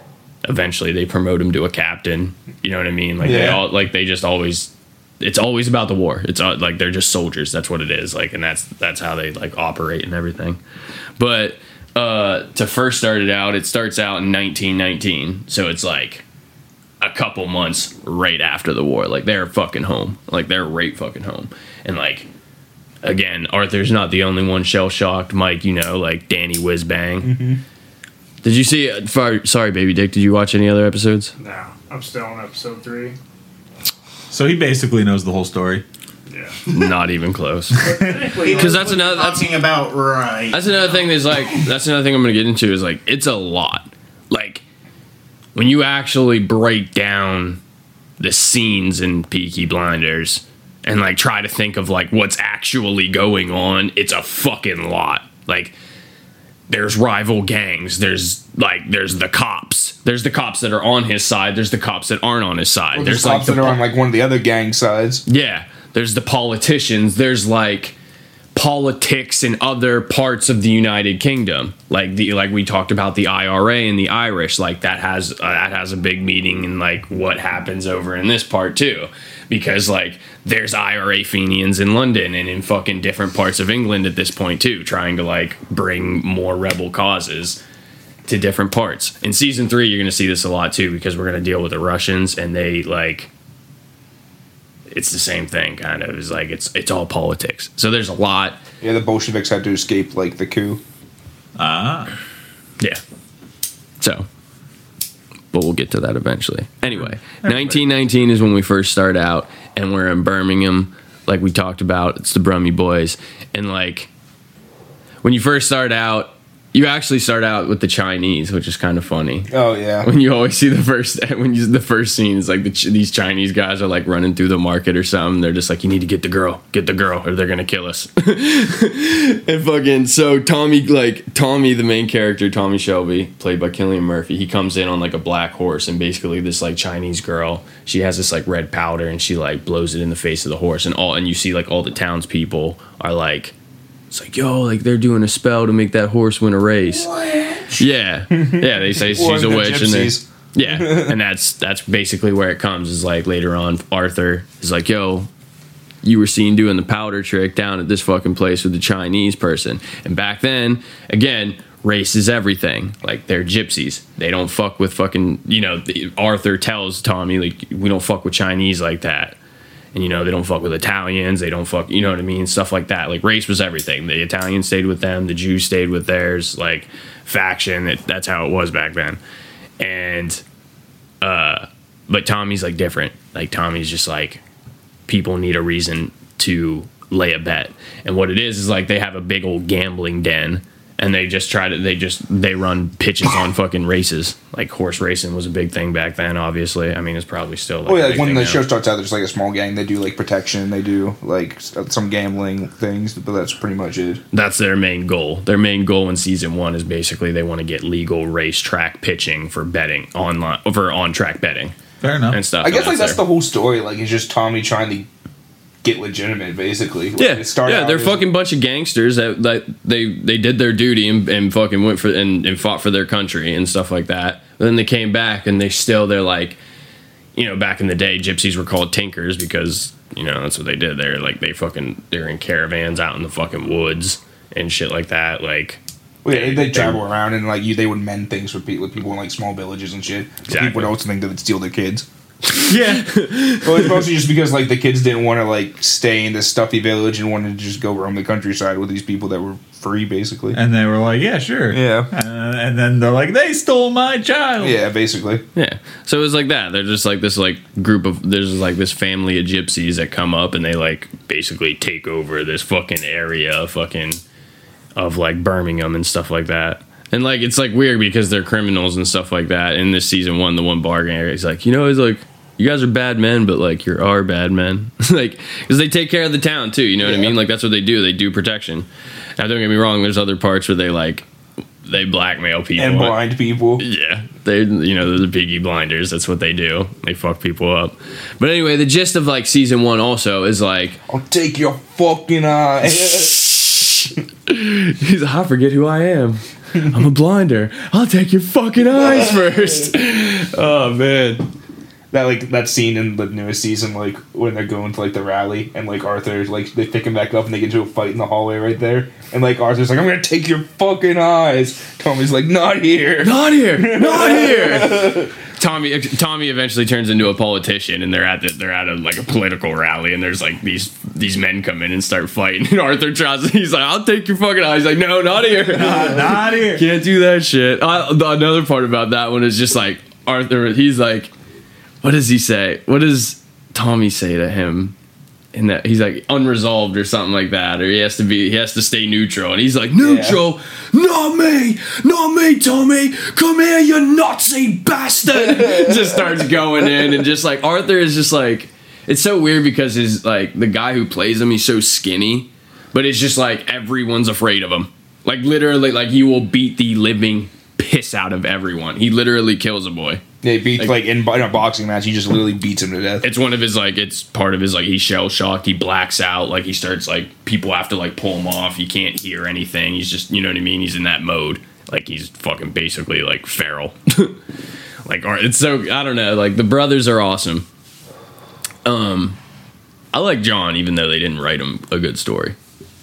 Like John was a good character, but I mean, his like his first couple seasons were really good. He just liked the sport, like the younger brother. He just liked the sport of it, and they never really gave him like something like significant, kind of like the PTSD and addiction route that fucking Arthur gets. But I mean, that's neither here nor there. It always But- just seemed like he was just dragged along by his two older brothers. Exactly. Yeah. And then yeah. So I mean, again, back to like what the gist of season one is is one Tommy wants to make Tommy wants to take the Shelby Company Limited. That's what he calls. Uh, you know, they're the Peaky Blinders, but the the actual what the company name is that he wants to do. It's like the legal They- face of it. yeah, would be Shelby Company Limited, and he wants to get one. He wants to get their fucking legal, uh, on track betting at horse races in like the area. If he can take over, if he can get his foot in the door there, or you know, the whole gist of it is for him to take over the entire thing. If he can take over Billy Kimber's operation, then boom, like that's a huge thing. No one, no one in their fucking family has ever had any sort of like legal on track betting. Like right now, what they're doing is completely illegal. However, they have so much influence around their fucking area that they have cops on their payroll. You know what I mean? So the local cops won't get to them, but there's oh, outside of their district. All the locals know like they can just go here and bet. Like they don't have to go anywhere else. Like it's in their interest too to like not rat them out. Really, mm-hmm. Yeah. if they want to place bets, they just go to them. and they Yeah. take care. You know, they they keep the town protected and stuff like that. But there's authorities above and outside of the Peaky Blinders too that can also come in and be like, you know, take them down. and that's where we get to yeah, and that's where we get to Major Chester Campbell because the second part of season one, there's like two kind of like two two fronts that like Tommy's always like running on here. The second one is there's character Major Chester Campbell is brought in. He's a chief inspector that is brought in by Winston Churchill. And why he's brought in there is because there was a robbery at a factory of giant Lewis machine guns. like Oh, 20 God. Yeah, A whole fucking shipment of them. a whole shipment of Lewis machine guns that was like going for blah blah blah. It's unimportant. But either way, somehow the Peaky Blinders ended up coming across these guns. Like basically, it was a mistake on how Tommy and them got the guns. But yeah, but when he got okay, Tommy had a job in a different way, in a different like a different part of of England, and he wanted his boys to steal some bikes from the BSA factory they he said they must have got drunk and instead of going to one bay they went to this other bay and picked up these crates when we got them back to the yard and we opened up the crates they're fucking 25 lewis machine God. guns with the These with like, aren't bikes. yeah there's like 10,000 rounds of am- ammunition and stuff so like yeah the crown is like we need to get And this is fucking- 1919 too, when like a machine gun is not like something you can just come by. Yeah. And it's like, yeah, like dudes with machine guns like turn the fucking tide of fucking battle. So they're Yeah. like, we need to get these guns before these like they don't know who it is. Is it communist? Is it is it the you know is it the Peaky Blinders, the factions? Is it the they IRA? yeah, is it the IRA that they know there's members in the area and stuff like that? So they bring this motherfucker over, Major Chester Campbell, who he's and he's Irish, and he fucking there's rumors of him. He was over in Belfast and he was like rooting up IRA Fenians and stuff like that. Like Ruthlessly. literally, like just like dudes who opposed him ended up like dead in the streets the next day. And Damn. that's what would be like the paper and stuff. Yeah, using like basic torture to like get information and that kind of stuff. Like, Yeah. He's ruthless. Like Just he's a a casual torture, Oh, you know? It's effective. It's effective. And that's how you get results, honestly. it is. It is. It is going to be a big part of like what we like when we go forward. Like when we see this, is like it's not. It's not the stereotypical of like he's the gangster, he's the cop. They're gonna. They're just gonna fight. Like they work with each other. It's ultimately what it is. Like eventually, Tommy meets with Major Chester Campbell because they kind of fuck with each other at first. Like they know about they know about each other. Tommy Tommy's very influential. His whole game is like knowing things before they happen. Anything that happens around like that's how Polly understands that Polly uh, finds out about the guns in the first place. She's like, nothing happens at that factory without you knowing about it. So what the fuck happened? and like the police officer they pay off is like the guy, the police officer that like that inspector that comes like uses basically is like to like do things for him. So Mm-hmm. like they know like all what's going on. He's just a very influential man. He has all these fucking spot. He's you know he has all these fucking people in different places. He know he uses bribery. You know he pays people off, and if not, then they just come around and blind you. Take your eyes. but uh, so Take your eyes, take your son's eyes, take your mama's eyes. Yeah. So he has the guns, and he also wants to take over Billy Kimber's operation. So he's like again, like it's just like kind of what Tommy does all the time. Like I mentioned before, is like he's always like in this like he's one of these characters where like he's super obsessive. He obviously like that's how they write the character. Like he's a very obsessive person. He strategizes. He he's like very meticulous like but he's also like quick on his feet and everything changes like and he almost like makes the situation that changes better than what it would be if it never even happened at all you know what i mean he never planned for something to happen but he's but he can adjust and he's just like some of the scenes that they write with him are just so fucking like the one scene with Alfie when he like talks about the bomb Yeah. and stuff like that, and it's just like he's very stern, straight face. He can he punks people all the fucking time. No one knows when he's serious or not. Well, he's always fucking serious, but You don't have a fucking grenade. Drops the pin in the cup on his desk. I bet. gonna Hundred to one, you're gonna fu- you're fucking lying. Just like pops it there. It's like Jesus Christ. Um.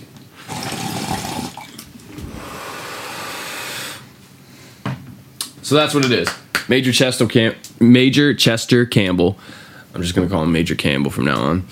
Short. He comes to the city because he needs to find the guns. Winston Churchill has tasked him with finding the guns, and Tommy has them. Tommy even like Tommy just right away like lets him know that he has them. They fuck with each other for a little bit. Like they they kind of like trade blows back and forth with each other, and then eventually they meet up, and Tommy's just like, "Yes, I have the guns. If you fucking just chill for a minute, I'll tell you where they are." But I need to make my move first, and this is what you're gonna do for me. So this is like kind of how this relationship and how like back then cops would do that type of shit. You know what I mean? Like they they would work. They would be like I said, like he's a cop, but he's also like a fucking like a lunatic. like he's a fucking murderer. He's a fucking lunatic. Like he tortures motherfuckers in this shit. Like he's there's there's times where like he's torturing communists, and the and the local cops are just like, this is in Belfast. Like we don't do this shit. Like what are you doing, motherfucker? Like he's like throw him down the steps and call the coroner. Call the coroner. yeah, it's like you know what I mean. So he's like he's a crazy motherfucker, and it's just a, like like the cops kind of had to be back then, but it also like it's also to write the story of like to make you like also like the Peaky Blinders, even though they're they're they're, just vi- they're like villains too. They're not one sided. Like there's like everyone's good and bad. Like no one's a perfect person or no one's an evil Yeah. person. Like everyone's both. yeah, the cops looking for justice, obviously, but the the the means that he goes about it is obviously terrible. Guys do what they got to do to survive. Yeah. So obviously, so before before Tommy tells them that he has the guns, then no one knows what the fuck's like who has them. The communists might had them, and we talked about in the last episode about how how one of the communists in the area who's like really like bolstering like the ranks of the Bolsheviks are fucking is Freddie Thorne, which Freddie Thorne is in a relationship with Tommy's sister which isn't good, obviously. So like the cops are like all over the fucking place. Eventually Tommy tells them that he has the guns. This like puts everybody in a bad place. Like, Yeah, I can see why. Yeah. yeah. Yeah. So like Major Campbell obviously like wants the guns and makes a promise that he won't like it's like okay I'll work with you and, and you're cool but he keeps like doing like nasty shit behind the behind his back trying to like get Tommy's sister in trouble trying to get Freddie in trouble trying to like arrest them and get them out of the fucking uh out of the city and stuff like that. And Tommy's just kind of like skimming by finding like little pieces of information of like other communists that he can like feed off of to fucking like Major Campbell and shit like that to like you know just just get by while he can. Because his bargaining chip isn't gonna last forever. Like he has the guns hidden but eventually if if fucking Major Campbell finds them then he's fucked right so during this time Major Campbell actually puts like she ha- he has a spy that he gets into Tommy's organization and it's a woman and he gets it into like their local bar called the Garrison The old honey trap. Yep. Yep. The old woman. She's just like a she's a pretty barmaid that gets hired at the lo- at The there. Irish barmaid that sings like Irish songs where she cleans the bar. Uh, yeah, it's funny. Her name is Grace, and she and that's her and that's her whole job is just to get like she like close comes to to, interview and she's like, "Oh, I can tend to bar or something." Like start like puts like a rag over her arm, just goes around and starts emptying like the spit cups from things, like singing like some Irish like folk song. Every like all the like angry drunks in the bar like stop and like look at her, and she like serenades all the bar. Like everyone's like entranced with her. Just because she sings and she's really pretty. and that's just her whole job is just to get close to Tommy and just try to figure out, like, find out where he has the guns. And uh, so that's on one front. On the other front, Tommy makes a pitch to Billy Kimber, who's like the local crime boss of the of the area, who runs like the most legal. the I run the races. I'm Billy Kimber. I run the races. Um, he makes a pitch to like work with him. He wants he like he he he uh basically the at the beginning when we talked about when he like put a spell on the horse and he was seen doing the powder trick and stuff like that. He was fixing the race. He was trying to get people to bet on the horse. And then like the whole thing is They drank the horse. no the, Lose. well, no, the horse wins. And then the next time they do the powder trick, more people bet on the horse because they believe that it works, you know what I mean? And then all of a sudden, the next time they do the powder trick, like basically the whole fucking area puts all the fucking money on this fucking horse, and then they drug the horse. Yeah. and then it loses. You know what I mean? Like right, like that's and that's part. That's their whole thing is like they they know like these fucking like little ins and outs to like make fucking money, like make dirty money. And like then they just try to legitimize everything. Like they just try to like take fucking it from a dirty operation to fucking to something legitimate. yeah. So he makes a pitch on Billy Kimber. Billy Kimber accepts, and basically they act as protection for like Billy Kimber's bookies and stuff like that. Now Billy Kimber doesn't understand. Like when you meet Billy Kimber as a character, you realize that like they play. Billy Kimber was a real person. He was actually a real crime boss back then who ran like races and stuff like that, and they just like mesh him into a different fictional type character. That's cool. And this one, he's kind of a dope. Not more than kind of. He's a dumbass. Like he's just. Like, he's obvious. Like he's not the brains of the operation. Like mm-hmm. No. like Tommy says that. No, he just runs and basically, he like employs another gypsy family, a local gypsy family of his that like he marries his younger brother John to one of his, one of like the younger sisters over there, and they join forces to try to like betray Billy Kimber behind him and stuff like that. So it's like Tommy's Tommy tells uh, Billy that he's going to run protection against this gypsy family. Then he goes behind Billy Kimber's back and marries his brother to the gypsy family. And Billy Kimber is too arrogant or anything to like really realize that that's what Tommy did or something like that. So he doesn't even know that he's going to double cross him. All while he's still try- while he's holding these fucking guns from the fucking gov- the government. Like I don't know. Like the writing in this is just so like they did such a good job at like keeping every like all this stuff. Like it's hard for me to even tell you guys. You know what I mean? They keep all the balls in the air until like right at the end when everything like falls into place. Basically, And they and they put it and they just like and when it all comes fucking crashing down, it's still put like they they write it right. You know what I mean? Like the way that they write it is just like there's nothing like unnecessary. Like there's no like holes. They're like I mean, well there is there is one hole. Well, I mean, but they're not, they're not like major like glaring plot holes. I mean, there is there's one like at the end of uh at the end of the season one, um, basically when everything comes down to again, I uh, I'm paraphrasing these so we don't get one. Uh, I'm trying to get better with this with my dissertations of doing stuff so we don't end up at the three hour mark.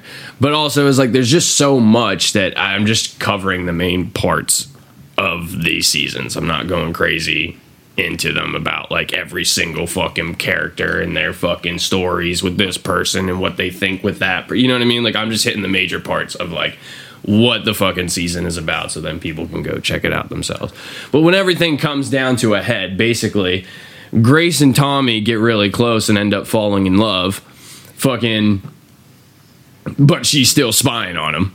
So there's fucking that. And fucking everything with Kimber's coming down to a certain day where Tommy plans on like, okay, this is the day when we're gonna go to these races and fucking betray him. you like enforce and like take out all of his guys basically. Yeah. So on that day, when everything fucking happens, sorry, uh, Grace has already told the cops that he plans to do it. That he already that he plans to like do all that kind of stuff. So they tip off Kimber's boys, and then Kimber's boys come for Tommy. So this is kind of where also I get into like Tommy's like so good at like adjusting and he's like on his feet and stuff like that. Like they like even though he had this big old plan to go off to the races and like steal all of fucking Kimber's like pitches and stuff like that, take over all of his men, now basically all of his men are coming to destroy them and they're fucking It's a good thing they have a lot of machine guns. Just in case. well, yeah. Almost. They only they actually only have one because at this point, also, I was gonna get to this afterwards. Grace has also already told Chest uh, Campbell where to find the guns. During that all, she gets really close to Tommy. She ends up like through. It's not even Tommy that actually gives it up. It's Arthur who actually gives up the information. But she just gets really close in with the family, and he ends up like asking her to be a part of the organization. And she's just a smart woman, and she figures it out. She figures out where they where they hold the guns, and she tells the cops. So she's the whole fucking reason why his fucking you know what I mean. Like everything's crumbling around him, and he doesn't even realize why. He doesn't. Tommy doesn't realize that it's her at all. He still loves her. Yeah. Polly says it's just like there's only one thing that could that could fool a man as smart as you. She's like, it's that barmaid.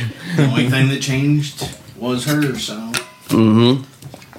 So everything comes to a head, but Tommy's Tommy, and Tommy wins. Tommy fucking overcomes Billy Kimber, shoots him in the fucking head. Happens. After he gets shot in the chest. After Yeah. he gets shot in the There's a Well, big like, confrontation. Yeah, Kimber brings like 20 of his boys. They all got fucking guns. He comes up on Tommy and like four of his guys. And like they got maybe like a rifle or two. Like I think Jeremiah has like a long gun or something maybe. Yeah. And then uh fucking like Kimber's just like fu- he says something and just immediately just pulls out the gun and shoots Tommy like, right in the fucking chest. And then uh you see Tommy like stumble back a couple feet. Like everyone starts like freaking like kind of like silent, like kind of like worried and stuff. And then like Kimber's like rattling on about something like how he won and all of a sudden, and all of a sudden Tommy just comes up and just shoots him right in the fucking head. Yeah, he's just like he yeah, like he said, he pulls back, he like checks his fucking wound and stuff like that, and he realizes like yeah, he's shot in the chest. It cuts to like it's his perspective. Everything's kind of like wobbly and shit like that. Just comes up, just just yeah, pulls right out, boom, right in the head, and just all the men are just like, what the fuck? the fight was between me and him, and he's dead now. All you boys go home. Yeah. Which is also like I don't know, like people might think that that's unrealistic, but it's like yo, that dude was just shot at point blank range back in the 1900s. Like those motherfuckers are probably like, what? Just Like, happened. yeah, like that. Fuck that guy. like, you can be our new boss. With you. yeah, but ultimately, the only hole that I would say is in season one is the is what I wanted to get to afterwards. Is there's the big climax where you know Tommy shoots Billy Kimber and and boom now he takes over his organization. They have their legal pitches. You know they have one of the biggest racetrack syndicates in the fucking thing. But before that, Grace tells the cops where the guns are, and now Tommy's bargaining chip is done with the cops, so they come for him. And then when Cam like Campbell falls in love with Grace. Okay, like the whole time he's like she's spying for him, and he's like an older guy, and she's like this pretty barmaid, and he like proposes to her. He's in love with her and stuff, but she's in love with Tommy. So there's that whole thing. When he finds out that Grace like when the cops come for Tommy, Grace is just like, "Oh, come with me. Like, I'll save you. We'll go this way." And they just go back to her apartment, which Campbell knows where the apartment is. And then Campbell just calls off the search when he finds out that they're together. Like he wants he wants Tommy so bad. I think it's He knows where he goes. the only thing I can think of is like he didn't want to implicate her. Like that's the only thing. I guess, but it's still just like, what? Yeah. Like you went through all this and he's just like, "Nope, call it off." And they're just like, "What?" Yeah. like shouldn't we go shouldn't we go find the barmaid? And he's just like call it off. And we're, and i was just like that's the only part where i'm in season one where it's just like They never go back to it again. i mean i mean it is what it is. It's not i mean it's just like a little it's it's very little. And it's only like i don't even see any many people like bitch about it online it's just something for me personally. It's just like that's just so unreal. You know what i mean? Like she could have actually hid him somewhere you know what i mean? Like they could have wrote written it like different of how like maybe churchill says like no like because a big thing about like they never wanted anything to go public about the guns too. Like i said these are a lot of things that are like inside the story that i didn't want to like i'm not trying to like get into into. But it's like that's a big thing is like they're just like yo don't be arresting people because as soon as you or don't go down and start questioning about these guns because as soon as you start questioning that there's missing fucking machine guns like all these rival gangs are gonna start being like yo who's got the guns we want to buy them like and so like they could have i felt like they could have written it kind of like that Like Churchill Yeah. was like, "Yo, just leave him alone." Just you know, Churchill could have stepped in and like said something like that. But it's just very weird to me that it was just like he what? Like he literally came into the bar, pointed a gun at the barman. He literally had a gun to the barman. He's like, "I don't care if you live or die, barman." he's like, "Where is he?" He's like, "He went to Grace's house. He's with Grace." And then he's just like, call it off. He's like, I'm emotionally upset. just call it off. And I was just like, it didn't do it for me. But that's how it goes, and Tommy wins. Tommy beat Billy Kimber. Tommy's fucking beat the cop somehow. And fucking now he has one of the biggest racetrack syndicates in the fucking in the country. And he mentions at the end of it that the only the Sabinis and Solomons are the two are the only two that are bigger than them in England right now for like racetracks or like biggest syndicates. Like and in season one you don't know who those people are at all. It's like the first time you ever hear about them. But when you fast forward into season two, it's when you really understand who like the Sabini and Solomons are. So season two takes place in 1921 and ends in 1922. So it's two years after that. So it's like he's each season kind of does that. There's like a decent, like not like a long, but like a decent like time gap between them. Usually about two. Like I'm pretty sure the whole series covers about 10 years or something like that. Or maybe it, I might have that wrong. No, actually, I think it's like 14 years.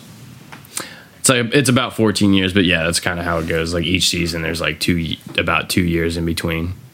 Now in season two, Tommy Tommy didn't Tommy killed Billy Kimber, but he didn't kill Campbell. And that's kind of like obviously in these kind of crime shows, that's what they're rivals. That's that's what they build up the relationship between Tommy and Campbell. So it's like you know it's coming to a head. So yeah, season two, the feud with Campbell is coming to a head, obviously, and then there's another political, another uh, like political faction that comes in and like tries to blackmail Tommy into like doing like these killings, and then Campbell tries to use that as blackmail to get Tommy fucked up. you know what I mean? Like, uh, so it so the IRA again. We keep mentioning these guys. They're a big part of what the writer like uses. I mean, they were a big part of that time period too. Like just Yeah, yeah. The writer uses them as another like big faction that Tommy's had to deal with like throughout his like the entire time. You always have to worry about the IRA. Just like the IRS. yes. Yes. except the IRS won't put like a pipe bomb in your car. All yeah. Well, they want the money from you. If you're dead, they don't get the money. Yeah. People don't pay debts. Yeah. Yeah. Um.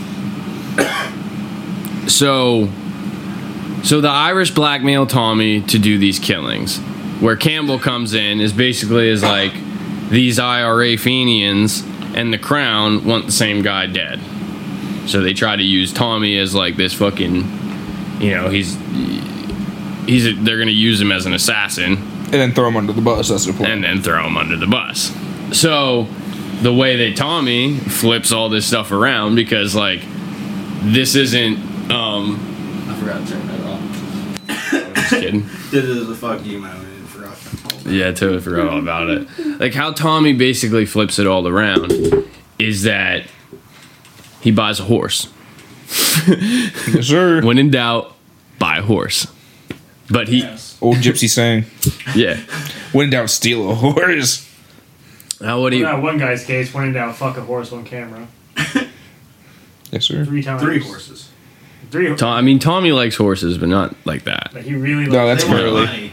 No, he doesn't like them money, like not that. love. Like he really runs the races. No, no. Tommy gets a horse because he wants to enter it into the dar- into the Derby, and I mean for obvious reasons. If your horse wins the Derby, Make a lot of money. you make a lot of money. But what he did, like Campbell, Campbell had a plan for the guy that he wants Tommy to kill, along with the Irish, to like sneak into his house and shoot him in his bed. And Tommy obviously knows that that's a stupid idea to try to assassinate someone, and he also knows that he's going to be set up for Campbell to fuck him up and afterwards. So he he uh he has his brother put an explosive device in the dude's like mailbox and he smokes out his house so the guy has to move for three weeks so he can't move in so he can't like assassinate him while he's in his house. So he like does all these like little things to try to like sabotage campbell while campbell's trying to like get him to do these things to throw him under the bus. Um again winston churchill is also like in this a lot. Like they really like i mean i don't know like what exactly like what i mean they they have to like really celebrate the guy over there like nowadays. I don't know. He's like a god to them. What Churchill? Yeah, Yeah. he's like what George Washington is to us.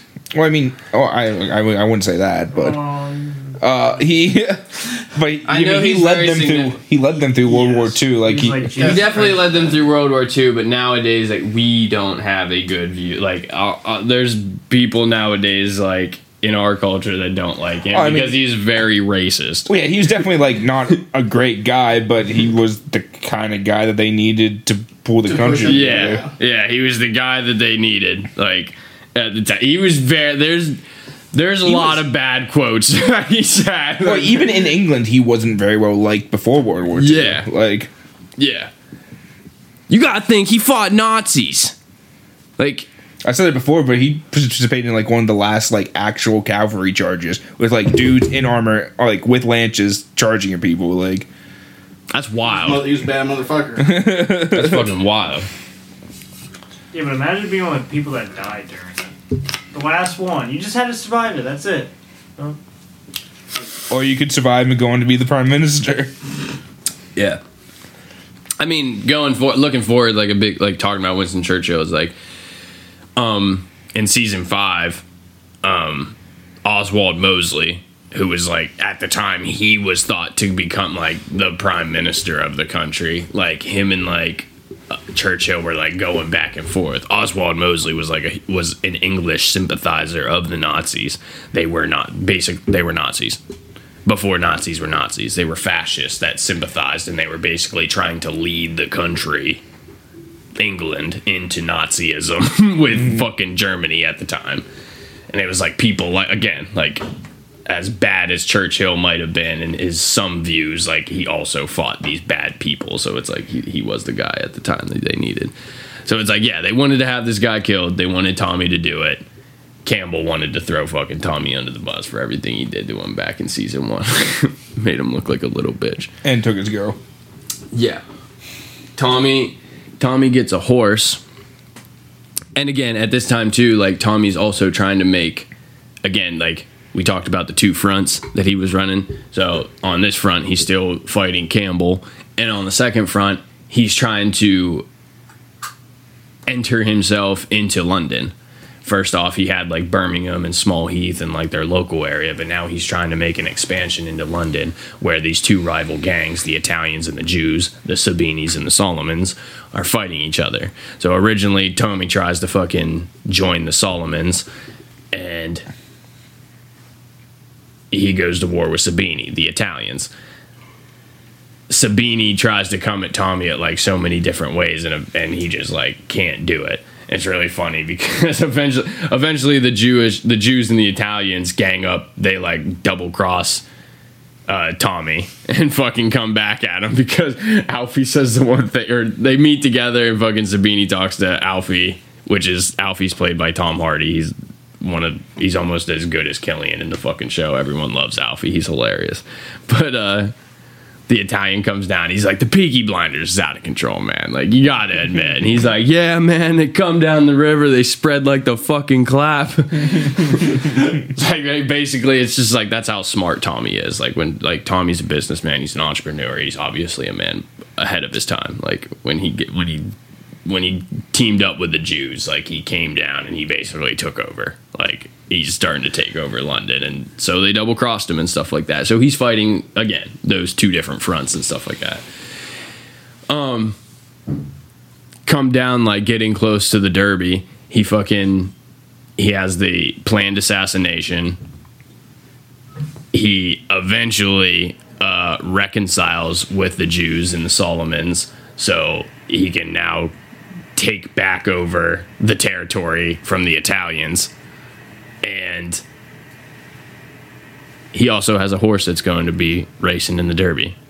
So again, like he's just super smart, and I'm really bad at explaining it.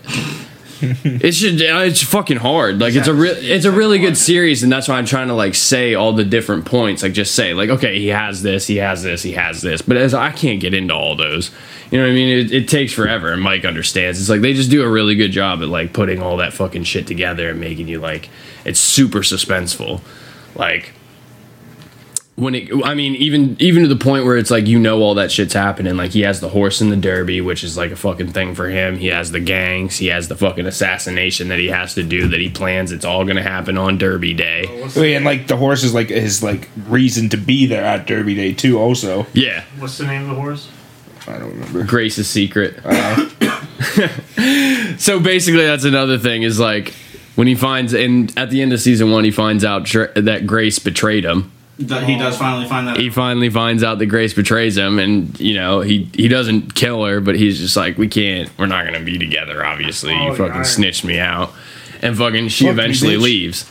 Well, then she comes back, right? In season two, in the middle of it, she like comes back and mentions stuff to Tommy, and eventually they meet up. And this is one of the funniest fucking scenes, fucking ever. Like Tommy knows that Tommy knows that Campbell's like watching him, his family, and stuff like that. So he's like, he's like, yo, you know my sister's address. I'm sure in London you've been watching her, so you'll, you know, you got men sitting outside.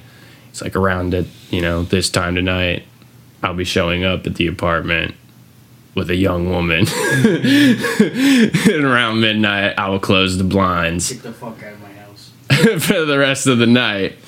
Can you guess who the woman is, Mr. Campbell? And he's just like, he was like, liar. He's like, sleep well, Mr. Campbell. Just hangs up the phone on him. So it's like, I'm about to go dick her the fuck down. yeah, it's funny. Like, it's just funny how Tommy plays his games and shit like that. But yeah, she, it, so even at that, it's like Derby Day comes. He has the assassination. He has his horse in there.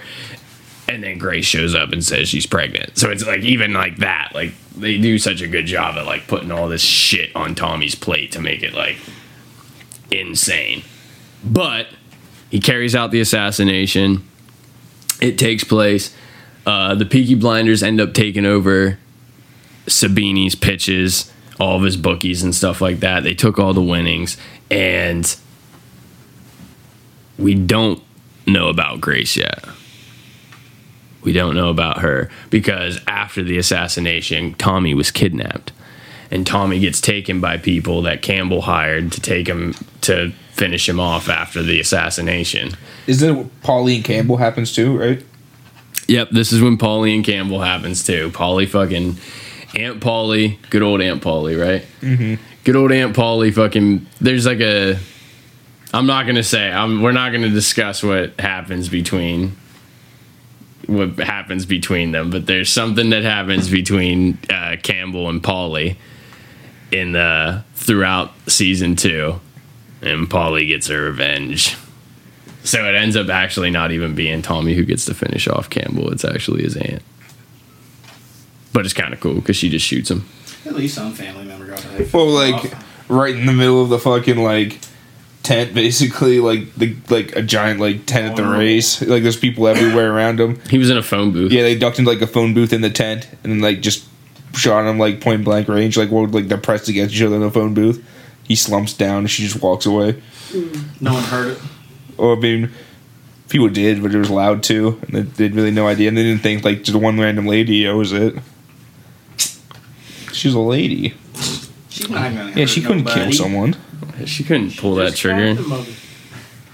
So, Right in the fucking liver. yeah, it's a kill shot. Yeah. You really do like.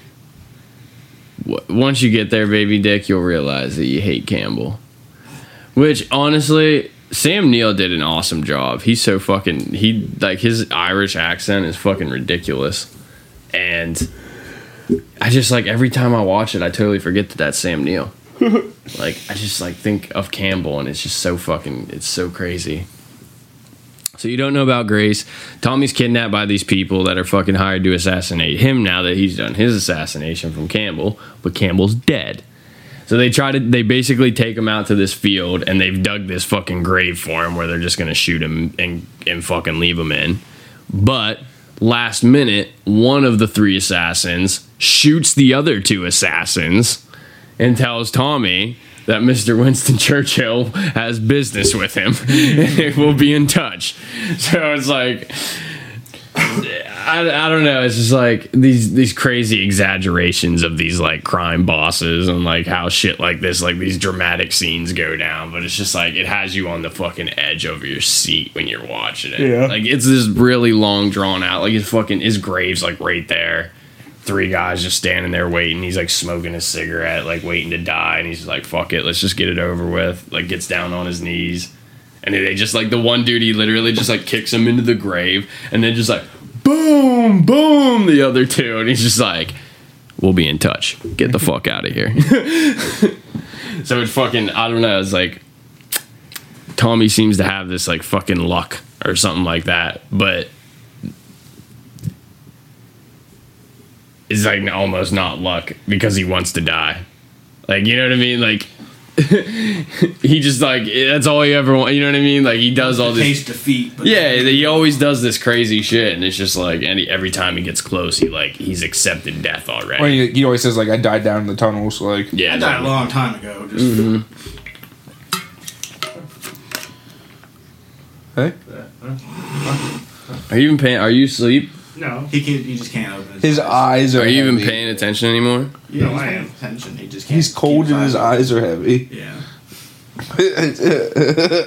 He needs a good in there? Yeah, I'm good. I'm peachy. So that brings us to season three. In season three, we deal with the Russians. Yeah. Chase my mother. This is Dogs. fucking. This is a Snow. weird fucking. It's a weird fucking season. There's like all kinds of orgies and shit. Like Russian Yeah, orgies. those Russians, man. yeah, man. bring the vodka. Yeah. So basically, like Well, There's, they're like, like- royal, like they're like the Russian royal family. So like they, they're like you know they think they're all that. Yeah, it's like the it's like the descendants of like the Romanovs. That like the what was it? The communists. Well, yeah. So like, uh, basically, Germany sent uh, uh, Lenin to Russia to basically overthrow like the czars that were there, like to basically like read like a workers' revolution, basically, and they were kicked out because there was a revolution. That's what Anastasia's about. Yeah, basically. Like they fucking literally like sacked the fucking castle, like shit like that. Like the old Tsars that were all royalty were like kicked out. They fucking some of the family escaped, some most of them did not. Yeah, most of the children are like murdered horribly in the castle. Of course. You said some. Most. Most. Okay, mo- Most of the fam like that's and that's what Anast- Anastasia was one that got away. Yeah, the one chick's like, I smuggled this, this uh, Fabergé egg inside of me out. I smuggled that from Crimea myself. so yeah, there's these Russians that come over, and like, there's really no pretense into this is like why they're doing business with the Russians. Like, you don't really get like why he's doing business with the Russians. He's just doing it, right? but there these this royal family that comes over here. I'm trying to actually think. Do they even mention what the business is about? No, because they were kicked out. Like they were, they they were refugees there. Yeah, but it's like, why were they even meeting in the first place? Basically, No, didn't didn't he have to? Didn't the Russians have like a job for him to do or something? Yeah, what, that's kind of like what I'm getting at. So the start of season three, it starts at Tommy's wedding. You don't find out about Grace, like at the end of season two, and in season three, it turns out that Tommy and Grace are getting married. On his wedding day, there's like a Russian guy that like makes contact, and that's how you figure out that he's got this like weird Russian business going on. But it doesn't ever say what the fuck it's for, like why she shows up with money. Because like this Duchess shows up with money, he's expected money. The dude that showed up to his wedding like gave him the wrong password, so it's like, yo, we got to kill this motherfucker now. You guys are gonna have to pay for that. All this shit, you know what I mean? So like they do, they kill the spy. They fucking Tommy. uh the Duchess and them pay for it with a cursed ruby. But Tommy doesn't know that the ruby's cursed. And uh, through his business with the Russians, like while they're in the like while they're in this like in this country doing business, there's an English political like I don't I want to call it like a gang basically. It's like actually I'll call it like a secret organization. There's a bunch of like high members of like parliament and government and influential people that are like a big right wing organization called Section D that are like wedged themselves into this party and basically what they want to do is like they want the Russians to do something like crazy on English soil so it'll make the English parliament and government break ties with the Soviets. Give me a reason. Yeah, so again, it's like these government people come in and they're trying to use men like Tommy, who are like, you know, these gangsters, and like they, they see them as like lowly gangsters or pushers. Yeah, people they can control easy. yeah, kind of and they try to and they try to manipulate them and blackmail them into doing these like things with them. So like this is the front that Tommy's on. He's like trying to fight like a political organization with like crazy spies in it and stuff, and he's also trying to like take on these fucking Russians. Like in the midst of everything, like I said, he did the murder of the spy, which they paid for with a cursed ruby um, after a while when him and Grace are like married, they're at a foundation and another rival gang attempts to kill Tommy and accidentally kills Grace. Rip. Darn. Rip. Yeah. Right after the wedding. It wasn't right after the wedding. But not too long. No, I think they had two years. Hmm, okay. I'm not sure. I don't remember.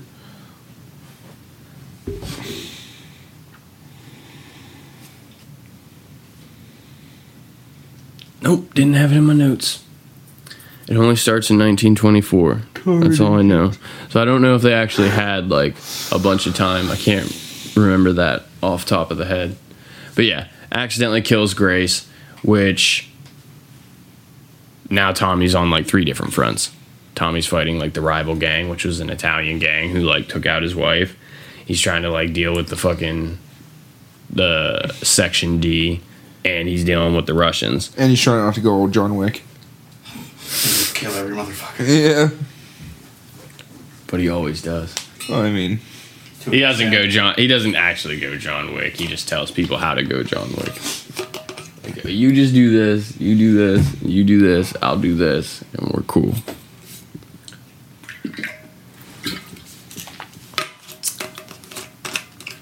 What it what it eventually all comes down to is, like I said, Section D wants wants the Russians to like be seen as committing some sort of like violent act on British soil.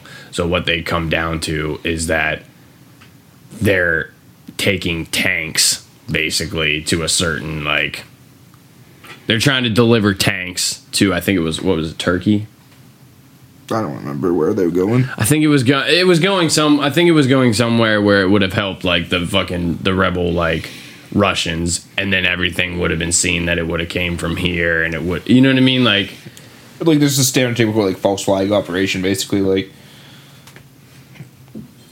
just try to, like, give the British government a reason to act on them. yeah yeah. like they when it's like someone from inside the entire time Like 9 Pretty much. yes it's very much like no it's not well I mean That was an inside job. it's more like the Korea War, but yeah. something like that. And that's, that's ultimately what it comes down to. And Tommy figures out like figures out the government's plan and what to do. So he like warns the the Russian embassy people of the government. So they they then they sabotage like the government thing, but then they come after Tommy and start fucking him up. They kidnap his son and fucking yeah, it's Make like him dig a tunnel. and make him dig a tunnel.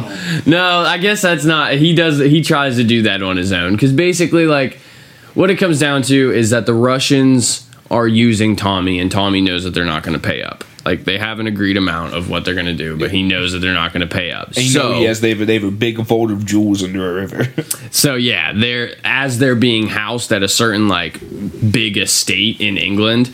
There he like through fucking with them and literally fucking the Duchess. He re- like he's he's got them to divulge that they they have a vault of fucking like Russian jewels down under the fucking castle. So to get what's owed to him, he plans on like it, like we've described in World War One. He was a tunneler, so he tunnels like he he sets up a fucking camp like a hundred yards from the estate. Fucking digs a fucking like hires these fucking tunnelers, digs this fucking tunnel and fucking bombs into the fucking into the treasury, steals the fucking Russian jewels, and fucking gets away with this shit. And it's fucking it's intense because like the government holds his son against him. He has to try to like find his son. He like he has to try to find his son. He has to get the jewels all in like the same night. You know what i mean? And when it comes down to it he does you know what i mean? He does. Obviously that's what happens. He, he fucking wins the day. You know what i mean? And what it comes down to is him and the duchess were actually in cahoots like her family, which is like her aunt and her, I think her aunt's husband or something like that, like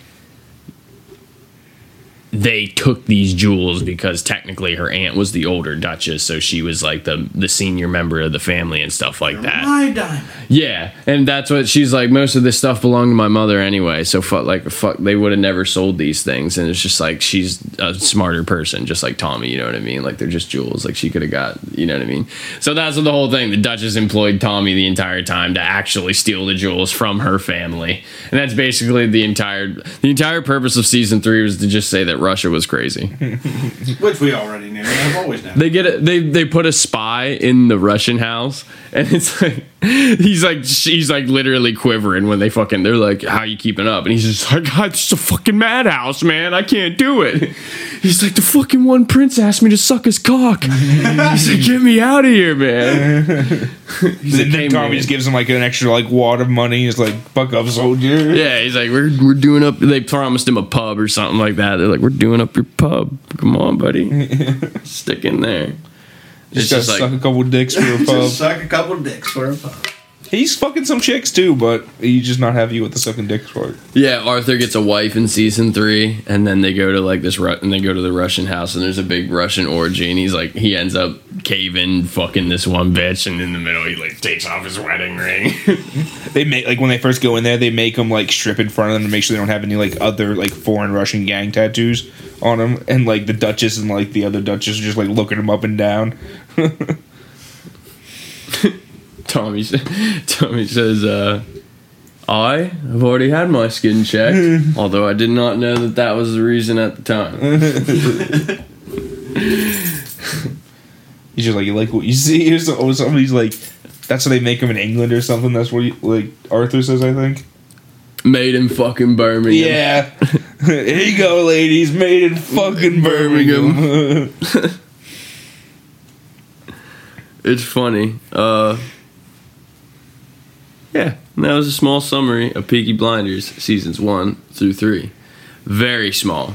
As as I said, like I skip, you skip over so many so many like small details in in the writing, and You the writing's have- just so good. It'd probably take you as long to like talk about it as to like actually just watch it because like there's no Yeah. like unnecessary parts, and like there's even like things that are just shown that you don't like really get until like everything comes together. Basically, Yeah, there's so many action parts. Like when I said about like okay in season one when I cut when I was when just when I briefly mentioned about like how like Tommy's kind of just like using these guns as like bait and like to use like he's trying to like find out information about other factions to like help the cops. Basically, he's taking the guns and other other rival factions, IRA members, fucking there's a there's another like there's other people out there that know about it, but like they they find out that he has the guns, and then they're coming. They're just like, "Yo, bro, like you trying to sell? You you trying to sell? Cause we're trying to buy. We want some of that shit. And then he fucking gives them to the cops. So he can fucking, you know, take some of the heat off him. And it's just like, that's, you know, he's basically like leveraging with the cops about like, Play the game. yeah. Yeah. So there's like so much more that's actually inside, like in the middle of all these like little points that I'm trying to making and stuff like that. That uh, if Baby Dick ever grows a dick and actually watches it all, Nope, still baby. You gotta watch it with your mom. She'll love it. Technically, I'm one third of the way done in season one. One third. One third. When you third look at it of- like that way. He's one third one of the way to being one sixth done. There you go. Fractional baby. Did you, did you watch that video, of Scott Steiner, eventually? Oh, Just such a short. The, the wrestling one. Oh That yeah. I- yeah. I don't. You got a 25% chance of. Dude, I was like, what the fuck is he talking about? Yeah, I- Sit there crunching the numbers. I'll play it for you. I- I'll play it for you once we stop here. But yeah, that was Peaky Blinders, part two. Next time we'll have Peaky Blinders, part three, uh, seasons four through six. So for people who haven't seen it, I'm gonna spoil it for you. Yes, sir.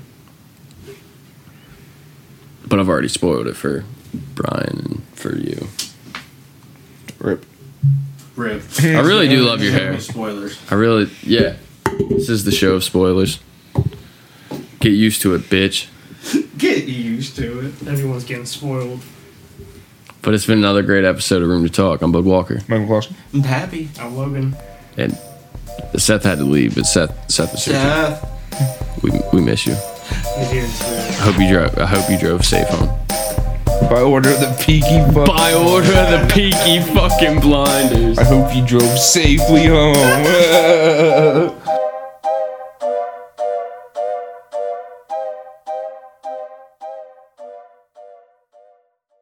No, pandas are just du- Durfy.